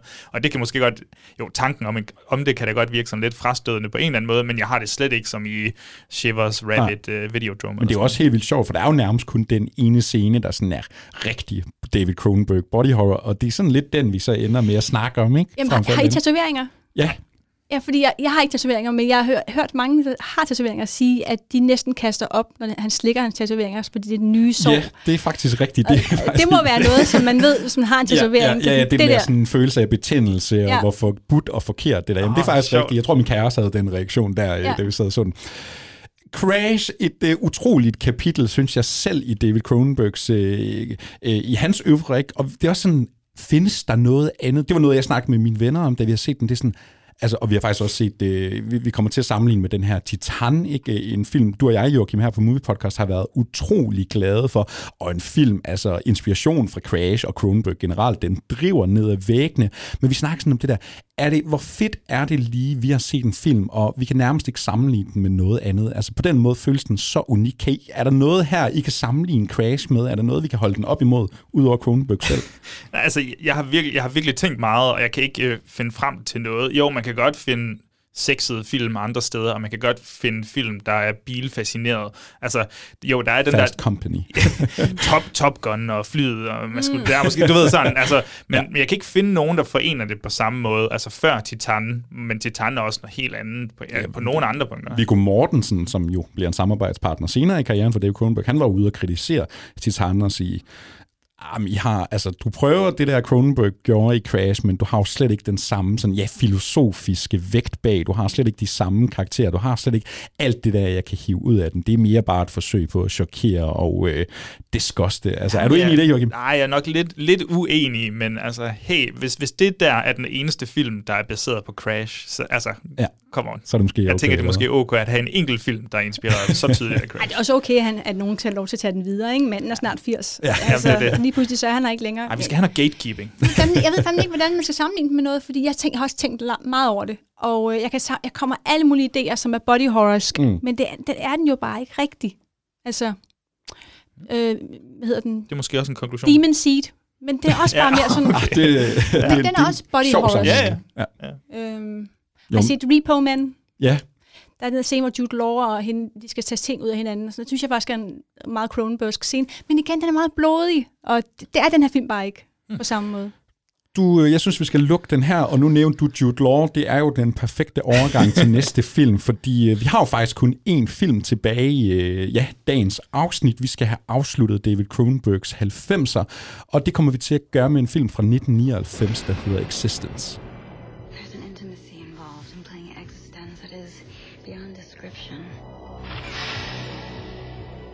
The not too distant future, Allegra Geller has created the ultimate escape. The possibilities are so great. This is amazing. A parallel universe called Existenz. Now I'm warning you. It's going to be a wild ride. It taps into your deepest emotions. You're the power source. Your body, your nervous system, your energy. It unleashes your wildest urges. I mean, even in Videodrome, you see a little Atari controllers and so on. I mean, um, I think it was obvious the, the idea of a tiny world that you enter and that you can play in and can uh, have experiences in, uh, a virtual world.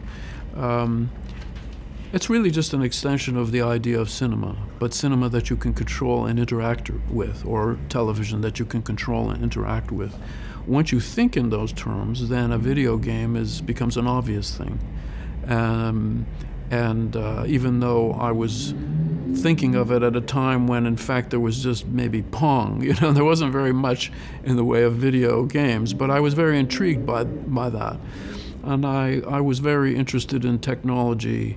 Uh, for, for, just as a matter of course. Året hedder 1999. Der kommer film som Ja, hvad kommer der? Der kommer uh, The Matrix, der kommer, er det Fight Club? Er den fra 1999? Jeg er helt ja, rundt på ja. gulvet her. Og øh, rigtig mange andre film. det var en sindssygt god 99 er det store tørre år, hvor alle ligesom når at lave deres sidste film før øh, verden går under. ja, lige præcis. Man skal lige skudt sidste kanon. Ice White Shot. Ja, oh, mesterværk. Hvornår skal vi snakke om den? nu skal det handle om Existence. Det er også den sidste film, David Cronenberg han laver i øh, ja, 90'erne her. Og øh, jeg har skrevet i mine noter Videodrome part 2, spørgsmålstegn. Joachim, kan du prøve at sætte lidt ord på, hvad Existence er for noget? Jamen, Existence er... Jamen, jeg har skrevet Videodrome sådan lidt moderne, lidt kantet lillebror af en art, fordi vi følger altså en... Øhm, eller, filmen handler om en, en spildesigner, der bliver en del af sit eget spil, og, og så bliver hun ligesom jagtet, og hun har selvfølgelig sin følgesvend i form af ja, Jude Law. Og det er Jennifer Jason Leigh, der spiller hende her. Præcis. Og, og så skal de simpelthen finde ud af, om det her, altså fordi de plukker sådan nogle, hvad det hedder, biopods eller et eller andet, pods. Og, pods, og bliver plukket direkte ind i mennesket, og så spiller du det her spil, den her virtual reality igennem det spil, så skal de finde ud af, om selve spillet i sig selv er blevet korrumperet af en eller anden art ved en fejl en gang tidligere, eller sådan noget i den stil. Det, I får det heller ikke meget bedre end det i den her omgang. Vi har haft uh, Dead Ringers, vi har haft Naked Lunch, M. Butterfly, Crash, på mange måder film, der har noget Cronenberg, men også mange andre ting, han begynder at introducere. Er Existence ligesom uh, Return to Form, eller hvad tænker I?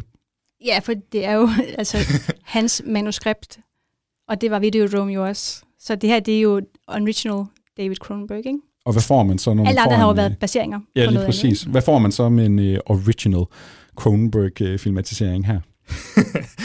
altså, jeg vil sige, jeg, det er en af de her film, jeg så for første gang øh, op til det her, og, og igen, der er lidt den der Naked Lunch-vibe over det for mig, hvor jeg sådan, jeg er egentlig fascineret af, hvad der foregår. Jeg kan godt lide den her, altså lidt scanner sagt, lidt konspiratoriske samfund, og et eller andet med øh, nogen, der er efter nogle andre der, men jeg er også lidt distanceret, og, og sådan lidt, øh, jeg ved sgu ikke, hvordan jeg skal, den, den er meget tænkt, den her film, på en eller anden måde, og, og måske utaknemmeligt, at vi ser den 23 år efter, at den er lavet, hvor der er sket meget i gamingindustrien. Altså sådan, altså sådan lidt, øh, den kan godt føles lidt øh, gammeldags på nogle punkter, men jeg synes, det er fedt, at den er kommet, altså at det er Cronenberg, der har skabt sådan en, han har jo set muligheden, hvad videospil kan, og han har jo tænkt på et eller andet tidspunkt, så skal folk ind i de der videospil, og det har han så udforsket. Ved vi noget om, nu har han lige haft Crash, der har været store kontroverser i Cannes. Øh, ved vi noget om, hvorfor det er nu, han lige vender tilbage til sådan, øh, skal vi sige, hans egen type film? Altså nu har, har han brug for sit eget øh, kreative outlet igen? Er der en produktionshistorie her, eller noget, vi skal sætte nogle ord på? Jeg ved, at den er inspireret af The Satanic Verses, den her Salman øh, Rushdie-fortælling. Det handler jo også i filmen om, der nærmest bliver udskrevet en fatwa Ja. på hende her, øh, game designeren, og så øh, er der ligesom nogle assassins efter hende. Ikke? Der, er der noget, kan vi sætte nogle ord på noget? Nej. Joachim, du er den store Jeg, tror- jamen, jeg, tror nærmest, altså, jeg tror nærmest, det er det, jeg har hørt om den her film. Samme her. og så bare det, at han har fået et, et fint budget til den, og så er der ikke nogen, der har set den, fordi hov, der eksisterer den her film. The Matrix, jeg læste, som har overtaget Ja, alt. præcis. Jeg læste øh, MGM, de var sådan, vi, vi gider ikke at lave den, den er alt for kompleks, der er ikke nogen, der kommer til at forstå den, kommer ikke til at tjene nogen penge. De må have haft lidt dårlig smag i munden bagefter, når The Matrix så bliver årets øh, femte bedst indtjenende film, ikke? fordi der er altså nogle paralleller at drage her. Eller også har de haft en god smag i munden, for den tjente jo ingen penge. Ja, det er selvfølgelig. altså, og den kommer jo på et tidspunkt, hvor ligesom Strange Days, The Matrix og Dark City og sådan noget. Så vi, vi tænker, det er jo noget, af mange berører på det her tidspunkt, og Existence tabte. Og hvad så, er Det det, på grund af YK2, eller hvad? Er det nu ligesom teknologien, den kommer til at slå os Ja. alle sammen ihjel? Er det ligesom jeg det, der tror, faktisk, her? jeg tror faktisk, man skal kigge på det, ja. Altså, det var, det var den, den ånd, der var i, i, på det tidspunkt, og det, man, man, øh, man øh, der var, teknologien var øh, i alle øh, former for kunst på det tidspunkt, fordi det var, hvad sker der? Og internettet var lige Mm. kommet og begyndt at dominere, så ja, der er da klart øh, noget af det, der har fodret til det.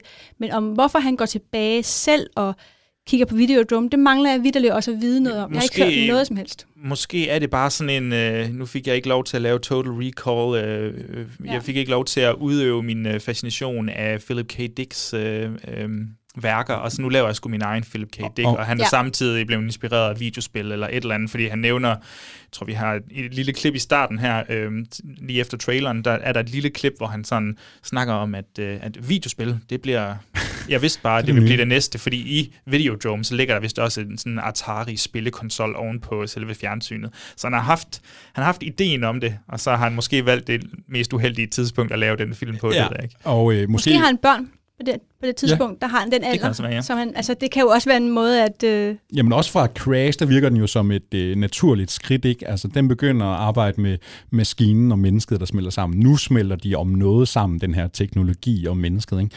Øhm, ja, vi er tilbage til en uh, typisk David Cronenberg-film, øh, tror jeg godt, man kan sige. Ikke? Nu er vi ude i den her sådan metafiktionelle virkelighed. Ikke? De lever ligesom, de kommer ind i spillet. Ikke? Vi er ude i nogle øh, spørgsmål om identitet. Er jeg den der forlængelse, jeg er herinde i spillet? Hvem er jeg egentlig herinde i spillet, Kan jeg kontra den, jeg er i virkeligheden? Jeg kan være en helt anden. Jude Law, der spiller hovedrollen, ikke? han går jo fra at være en lidt kedelig øh, pencil pusher, til at skal ind og være actionstjernen i den her... Øh, Er det ikke også sexen, der er med til at transformere ham på en eller anden måde? Jeg synes, der er en eller anden... David Cronenberg og sex igen? Hvad er nu det for noget? Hvad er det for noget? jo, Jamen, sådan, i, den, her- i den her film har vi jo så en kvindelig hovedrolle, og en mand, der skal penetreres hele tiden. det er jo Ja, rigtigt. jamen, det- Hvordan er det, når de kobler sig op på de spil der? Er det, hvordan er det nu, det er i... I ryggraden. Og i ryggraden, ja. Ja. Ja, Hun så stikker lige- vidderligt en til en med, David Cronen, eller med, med The Matrix. Er det hvad for noget? Altså, Matrix har jo også en ja. kort i Ja, ryggraden. det, det er rigtigt. Jamen, det, det er super sjovt. Øh, og så er det Jude Law, der får lov til at blive øh, penetreret forskellige gange. Hvordan har Og det spiller egentlig? meget på det. Jamen, hvordan har du med ham, øh, hans præstation i den her egentlig? Jeg synes han er så god i starten, øh, i forhold til, hvad han kan. Men jeg synes, han bliver bedre og bedre. Så det er tydeligt, at han skal spille forskellige Ja. ja. roller i, i, i, i scenariet, fordi det skal de jo alle sammen hele tiden. Men jeg synes klart, at det er Jennifer Jason Leigh, der vinder filmen. Ja, men hun er super fed. Og han er mere damsel in distress, og øh, hun skal ja. hele tiden... Altså, der er nogle sjove kønsrollemønstre der, men det er ikke en film, som jeg har elsket ved første øje, øh, første gang jeg så den. Men jeg tror også, nu så jeg den også første gang op til det her. Jeg havde også sådan lidt svært ved sådan lige at komme ind i den og lige placere, hvad er det her for en størrelse af en David Cronenberg-film. Og nu snakker vi for eksempel uh, Dead Ringers ikoniske billeder, ja, tilbage til The Fly og Videodrome. Vi møder en, uh, hvordan er det, en pistol lavet af knogler Og tænder, og... Ja, Der skyder tænder. Hvordan synes Det er I, uh, fedt. hvordan er body horror-niveauet her i Existence? Kan han få lov til at syre lidt ud igen? 100.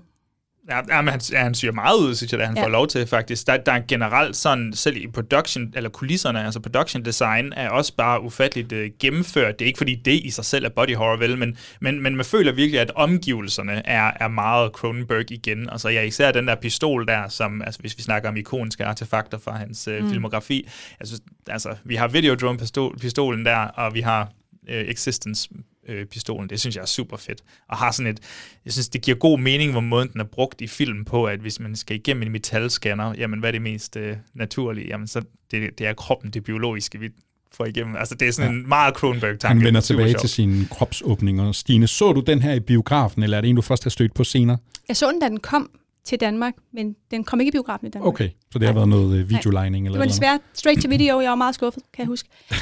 øhm, ja, men det var jo The Matrix, der tog al opmærksomheden, og Weinstein fik ligesom lavet en small release på den. Det er en Dimension-film, der har produceret den. Øh, nej, den blev virkelig overset. Og det var sådan man lånte på, på på video, ikke? Men synes du så ud fra dens kvaliteter, at er det en overset Cronenberg-film, eller er det en, der har genvundet lidt øh, respekt, man er begyndt at tale om igen? Ja. Hvor, hvor passer den ligesom ind? Det er meget tydeligt, den passer øh, meget tydeligt ind i hans øh, ører, fordi det er jo bare Videodrome 2. Altså, det er det jo bare, det er det jo. Man kan godt få sådan en følelse af noget greatest hits ja, ikke? ja. Man begynder at og jeg tror, tilbage. vi kommer til at fø- få samme følelse med Crimes of the Future. Øhm, så jeg synes, det er et essentielt Cronenberg-værk. Den har vokset på mig med tiden. Første gang jeg så den, var jeg meget skuffet. Men det var også det år, hvor Matrix kom ud, og The Matrix ændrede ligesom ens liv på mange punkter. Så den har bare haft, den har stået i skyggen. Og så, og så vil jeg også sige, jeg synes jo heller ikke, når jeg sidder og ser den, at jeg synes, den er gennemført. Altså, Nej. den er gennemført i, i idé og i tanke og i det Cronenbergske, men selve handlingen, Ja, underholdning. underholdning, altså, hvad kan man sige, når de er inde i universet, den måde, den twister og turner på, er simpelthen ikke særlig godt Ej. øh, fortalt. Nu snakker vi om M. Butterfly og et sådan lidt klassisk 90'er Ja. twist. Jeg synes jo, den her film har et enormt irriterende twist, faktisk. Altså, hvor jeg synes, den sådan mister lidt af den her øh, power, den har haft op til filmen. Ikke? Fordi om var det konstrueret virkelighed, hvad var Mm. virkelig ægte, kan du stole på det, du ser ikke? Det virker sådan... Altså, netop fordi du har set Matrix og alle de der andre film, der har gjort ja. det samme på, ja, før, både på samme tidspunkt og efter, ikke? Men du sidder med sådan en følelse, når du ser den med moderne briller, og sådan, åh, det er godt nok lidt, øh, lidt kedeligt, det der, ikke? Det ja. har jeg virkelig set mange gange før. Det er sjovt. En, jeg tror, en af de ting, han er sådan øhm, meget tiltrukket af ved den her film, det var sådan spejling i hende som spildesigner og, og Mm. ham som filmskaber. Altså, at hun skaber en verden, og han kan få lov til at skabe en verden. Så jeg tror, jeg tror han fandt noget attraktivt øh, ved det. Det lød det i hvert fald som om i, i kommentarsporet. Men når han snakkede om den, det var ikke fordi, han lød som om, at det var altså, mesterværket, det her. Altså, synes godt, man kunne mærke, at der manglede en vis form for entusiasme i... Men- altså, ja. Nu har han jo haft et 90'er, hvor han virkelig prøver nogle andre ting af. Han, han fortolker andres historier og sådan noget. Nu vender han ligesom tilbage til sig selv. Kan man også kritisere Cronenberg her og sige, okay, er det ligesom det her, du selv kan, når du, du selv skal stå for det hele, hvis man må være lidt grov, ikke? Eller er det helt fint, at når det er det her, en Cronenberg-film er, nu gør han det igen, og så handler det lidt om en spildesigner i stedet for, lad os sige, en øh, filmmand over i Videodrome, eller hvad det må være? Det skulle et godt spørgsmål. Altså, vi, nu, nu tog vi jo så Paul Schrader sidste gang, og det var altså også lige altså samme film om og om igen på nogle punkter med den her Drifter-karakter, som vi har set fire-fem forskellige versioner af. Men og jeg tror nærmest alle, de fleste af de her versioner kunne vi lide. Øh, og nu har vi så igen altså en Videodrome for, for anden gang måske, og på en eller anden måde, så synes jeg også, det er okay at se den, den opdaterede, altså når han netop er så bundet af teknologi, som han nu er, og hans fascination af teknologi, så se den opda- opdaterede version af Videodrome, og at det måske ikke er verdens bedste, det er jo, hvad det er, men jeg synes sgu, det er fint nok, at han har gjort det. Ja, også fordi ja, et af alt det, der kommer øh, før, ikke, vi har set her igennem 90'erne, også nu skal vi ikke tage forskud på glæderne, men det vi kommer til at støde på i nullerne, jamen så set sådan med de store briller på, ikke, så er det måske meget rart, at vi lige har sådan, en, øh, sådan et midterstykke af sådan en god klassisk David Cronenberg, hvor Ja. nu får du Mm. virkelig bare den der klassiske Jeg Cronenberg-fortælling. tror bare, jeg mangler noget nytænkning i ja. hans øh, øh, udførelse. Fordi han, det, han siger med den, og det, han er også, sådan, folk vil gerne sige, oh, han, of, han forudså internettet, han forudså det og sådan noget. Ja, han har fingeren på pulsen, det kan man sige, når det handler om, hvor vi er på vej hen rent teknologisk, og det har han her. Men udførelsen er ikke sådan vanvittigt gennem, altså nyskabende, mm. og det er jo bare det, jeg er blevet vant til. Det er jo fordi, jeg er blevet forkælet, så jeg er blevet vant til, at han er nyskabende, når han skaber en film, der er modig. Så på en eller anden måde, så bliver den lidt umodig. Og det er lidt synd, fordi den kommer ud på det helt rigtige tidspunkt. Jeg tror bare, han rammer ind i nogle andre film, der gør det bedre. Ja, Jamen, det er rigtigt. Den føles ikke farlig, vel? Altså, man Nej, kan nej, huske nej, nej. kødpistolen, fedt. Ja. Øh, du, ved, du ved, slikker bagpå, alt det sådan, sådan nogle ting, meget fedt og sådan noget. Men selve udførelsen, det er jo ikke sådan, man sidder og føler, at man... Nej, men jeg er helt enig. Hvad med Jude Law? Nu ved jeg ikke, hvor stor han er på det tidspunkt her. Han laver Talented Mr. Ripley, er det samme år? Ja, han, han er ikke stor her. Han, det, det her er lige på kanten af det store gennembrud. Så hvis man nu skulle... Øh, altså, altså, så der, er det her, bliver der, der bliver ikke født en stjerne i Existence i Jude Nej, Law. der det kommer født en først lidt stjerne i. Mr. Ripley, ja. Det er derovre, han ja, bliver og født. så ser man ham lidt i Gattaca før. Ikke? Så ja. den her, den går altså under radaren for alle. Okay. Det gør Det, han ikke. får ikke sit store Jeremy Irons øjeblik, den kan Jude Law. Det gør han ikke. Øh, Existence, den slutter jo ligesom vores øh, 90'er her. En god sådan... Øh, Skal vi lige lave nogle ting, der jeg synes, der er rigtig gode ved filmen? ja, det synes jeg da. Det er, jeg kan godt lide den måde, han, som du siger, med at han skaber et univers på, som er så mættet, så når man ser den mange gange. Har I set den mere end en gang? Jeg Nej. har kun set den den Fordi jeg synes, altså, hvis jeg skal tale lidt for den, så er det det der med, at når flere gange man ser den, nu mere ser man, hvor, hvor mættet universet er. Det der med, at den Øh, det er sådan et meta-univers. Altså det der med, når du, man tror, man er i virkeligheden, og så er man et sted, hvor personen, der tanker, tanker gas, han hedder gas. Stationen Præcis. hedder Country Gas Station. Altså, så, så der er mange easter eggs, der er meget at komme tilbage til i filmen.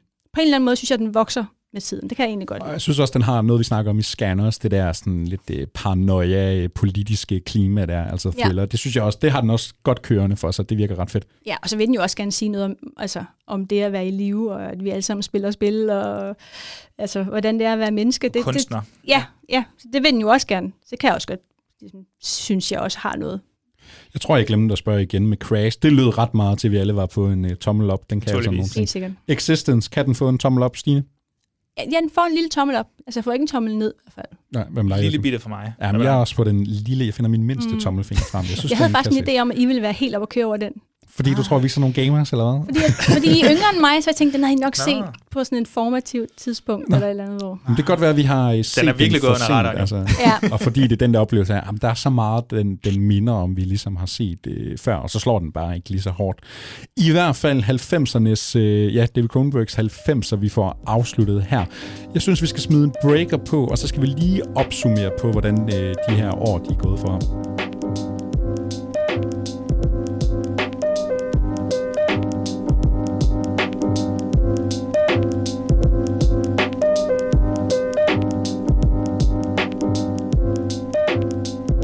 Vi har snakket psykoanalyse, vi har snakket det psykoseksuelle, der er blevet sagt ord som kold og klinisk, men så sandelig også emotionel og følelsesladet.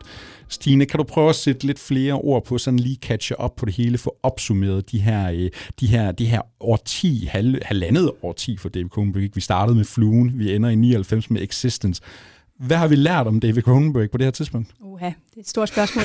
øh, jamen, man kan sige, det man, man, kan, man har lært det her halvandet årti øh, omkring The DC Extended Universe, det er jo, at, øh, at, at, at han er jo ikke, han har jo noget, der kører fra helt tilbage til 70'erne og hele vejen tilbage til, til nu, til hans næste film. På den måde, så er det ikke sådan, at han forlader øh, sine grundtematikker på noget tidspunkt, men han bliver bare en mere moden instruktør, mm. som begynder at kigge på individet, og på psyken, og på, på det menneskelige, og på the human condition, og ikke kun på det makabre i kroppen, men hvordan hænger det sammen med det psykologiske. Øh, og så selvfølgelig og så, øh, teknologien, som altid er spændende for ham, som en forlængelse af menneskets krop, og den realitet og den identitet, vi er i. Og jeg synes, det er noget, vi kan putte ned over alle hans film, i de fremtid, altså alle de film, vi kommer til at snakke om næste gang, der tror jeg, vi kunne snakke om de samme ting. Mm. Det er også sjovt at se her som en, øh, en spiller i Hollywood, øh, hvordan han på en eller anden måde, jeg tror, vi har snakket om det før, ikke, Stine, men at han er en meget privilegeret øh, filminstruktør, der op igennem 90'erne, selvom han har lavet hvad man nok vil kalde flop efter flop på nogle punkter, altså fået 17 millioner til, at, til M. Butterfly, og så den tjent, ja, jeg kan ikke engang huske, 2-3 millioner, eller et eller andet af det samme med Existence og sådan noget. Altså, Mm. øh, vi snakker om Paul Schrader i sidste Spotlight, en mand, der om nogen har, har haft meget modstand i sin karriere, og har været nødt til at lave film til HBO for at kunne overleve nærmest. Øh, og så har vi sådan en som Cronenberg, der på en eller anden måde er han har mødt sin modstand, og han har kæmpet meget for sine projekter, men han er trods alt lykkedes med at få 12, eller 17 millioner til nogle projekter, man ikke lige havde regnet med, han skulle have lavet. Altså han, han har han har levet på en eller anden måde fint i Hollywood, hvis man kan sige det sådan. Jamen, det er også lidt sjovt, det der med, at vi kan, vi kan snakke om, altså David Cronenberg, han er sådan, nu er han, der er sådan lidt en følelse af, at han er blevet folkelig, ikke? men det er altså med film som Naked Luncher, M. Butterfly og Dead Ringers, det er ikke lige øh, de mest folkelige film Crash, for den sags skyld. Jeg tror faktisk kun, du kan sige, at fluen er folkelig. Ja. og så kommer du, og det folkelige kommer i jeres næste. Ja. Men altså, hans næste film kan han nærmest ikke få finansieret. Nej. Så måske begynder det at, at hævne sig nu, øh, hvad, han har, hvad han trods alt har tilladt sig. Ikke? Mm. Har, du, har du oplevet noget? Om jeg har oplevet hvad? Om du har oplevet noget, du vil opsummere? Jamen altså, jeg synes, øh, jeg synes klart, jeg synes, det har været enormt fascinerende med øh, psyken er kommet på spil. Jeg synes også, vi har mødt en, en David Cronenberg, der ikke nødvendigvis er så en til en. Jeg synes, de her film i 90'erne, det er sådan nogle, du kan genbesøge rigtig mange gange i Crash og Dead Ringers især. Få nogle nye fortolkningsmuligheder, se hvad der er i spil næste gang, du oplever den. Ikke se den med nogle nye øjne, det synes jeg har været enormt spændende. Og så er det jo stadigvæk, ja, både kroppen og psyken, der ligesom øh, er i konstant øh, kamp med hinanden. Jeg gider næsten ikke at spørge Stine, Dead Ringers, det er hovedværket i det her, de her film, vi har snakket om i dag. Det er hovedværket af alt, han har lavet, synes jeg. Uden tvivl, ja. Og Joachim, du var over på fluen. Yes, hvad var du på? Jamen, øh, hvis vi skal tage den her, altså jeg tror, jeg vil synes, Fluen er, øh, er den bedste film for mig, men Dead Ringer, Stine, det er nok den, jeg er mest nysgerrig på, ligesom at opbygge et øh, viderevarende forhold til. Jeg glæder mig rigtig meget til at genbesøge den. Nu skal vi desværre have dig med i næste episode, hvor vi jo altså afslutter David Cronenberg spotlightet her. Vi skal igennem nullerne, vi skal igennem tierne, og han når jo også lige at komme ind i 20'erne sammen med os. Har du en personlig favorit for øh, de kommende film, vi skal snakke om? En, du lige skal Ja. sætte nogle ord på? Det har jeg. Hans øh, tredje Total Recall. ja, øh, History of Violence. Hans Klart. tredje Total Recall, det glæder jeg mig til at Hvor undersøge. han endelig får lov til at lave William Hurt. Øh, give ham en lille ting. Ja, ja. History, History of Violence, klart. History of Er det Violence. Viggo-faktoren? øh, nej, nej, nej. Det, det er, jeg synes, det er et helt støbt værk. Ja. Jamen, det er virkelig sjovt, ja. Den, det, den glæder mig så meget til at Ja, nu, fordi nu kommer vi jo altså til at møde den øh, folkelige David Cronenberg og en vis Viggo Mortensen. Det bliver rigtig Hvad spændende. med Eastern. Promises? Hvordan har du det med den? Den er også fantastisk. Jamen, det er godt. Jeg har lige siddet og genset dem. Jeg glæder mig rigtig meget til at snakke om. Jeg synes klart, at History of Violence er mere ham end East- end Eastern Promises. Ja. Stine, hvis man nu øh, har lyst til at høre mere med dig, hvis min stemme, den er, den er, ja, den er ved at være træt nu, vi har Ja. snakket længe også. Stine, hvis man har lyst til at opleve dig andre steder, kan man høre dig nogle steder, kan man finde dig et sted, står du nede i biografen, eller hvad, hvad sker der ellers for dig? Øh, nej, jeg står ikke nede i biografen. øhm, nej, jeg er, egentlig, jeg, jeg er nået til et sted, hvor jeg bare gæstebesøger podcast, ja. øhm, men jeg laver jo også noget med Filmnørens Hjørne. Ja, du har du gæster nogle forskellige podcasts en gang imellem, og, øh, så det er jo bare, jeg tænker, Ja. gå ind på Spotify, søg Stine Tejlgaard, så dukker der måske Nå ja, og episode op. selvfølgelig også X-Files podcast er også tit med i, og ja, Maria Monsons, øh, ja, forskellige. Har lyst- Hvad, hvad, på filmnørden, hvad var det? Denis Villeneuve har du været Ja, over på? Og... P.C. Anderson og ham, ja. og Oscar og sådan noget. Ja. Jamen, når den næste David Lynch-film kommer, så ved du, at vi ringer lige med det samme. altså, hvis den nogensinde Ej, jeg kommer. håber virkelig, den kommer. ja, hvad, hvad, Der skulle hvad have været rygterne? noget, og så... Man ved jo aldrig igennem. rigtigt. Vi kan lave en spotlight om hans uh, weather forecast, hvis det er, så Ja, kan vi ja. analysere dem i stedet for. Joachim, vi skal snakke uh, David Cronenberg igen næste gang. Det bliver altså afslutningen. Og vi skal jo også lige sige, at vi kommer til at slutte af med Crimes of the Future, faktisk nærmest en anmeldelse af dem. Men det kan også være, at du lige skal have nævnt, hvad der sker ellers med den film. Øh, ja, selvfølgelig. Det er rigtigt. Det må vi hellere lige få, øh, få bygget lidt hype op omkring. Vi har fået den store... Nu var vi, Susp- vi var i Øst for Paradis den 31. oktober på Halloween aften og præsenterede Suspiria, og det var mægtig hyggeligt at se den der, og ikke mindst snak med, med snak om filmen. Men den 1. december, der skal vi 1. december. 1. 1. december, december, Ja. det er jo sådan, man starter julemåneden. Det er jo med Præcis, David det er Cronenberg. med David Cronenberg. Der kommer Crimes of the Future, den har premiere den dag øh, kl. 18.30 i Øst for Paradis, og derfor får vi lov til at introducere den. Det kan man altså allerede nu gå ind og købe billet til. Det synes vi selvfølgelig bare, man skal gøre. Stine, du havde ikke set Crimes of the Future, Nej, desværre. men du glæder dig til at se den selvfølgelig. Ja, det gør jeg Du bestemt. kan jo lige hoppe ned i Øst Paradis og se den, hvis Ja, du lige tilfældigvis skulle Hvis jeg være er i her, det gør jeg, det Aarhus lover jeg. Det lover jeg. Stine, tusind tak, fordi du gad at komme og snakke øh, David Cronenberg med os. Det var jeg meget glad for. Og, Det var en øh, fornøjelse. Og øh, Joachim, ja, vi ses jo desværre, eller hvad? I næste episode. Vi ses jo hele tiden. I hvert fald øh, hop Kan ind på kan movie. være, vi sådan er smeltet sammen i slutningen af næste... totalt mit speak herovre. Hop ind på movie.dk om iTunes og alt det der. I ved lige, hvor I finder det. Så giver I lige en stjerne, skriver en kommentar. Send alt det der kærlighed, I plejer. Vi øh, ses i næste episode.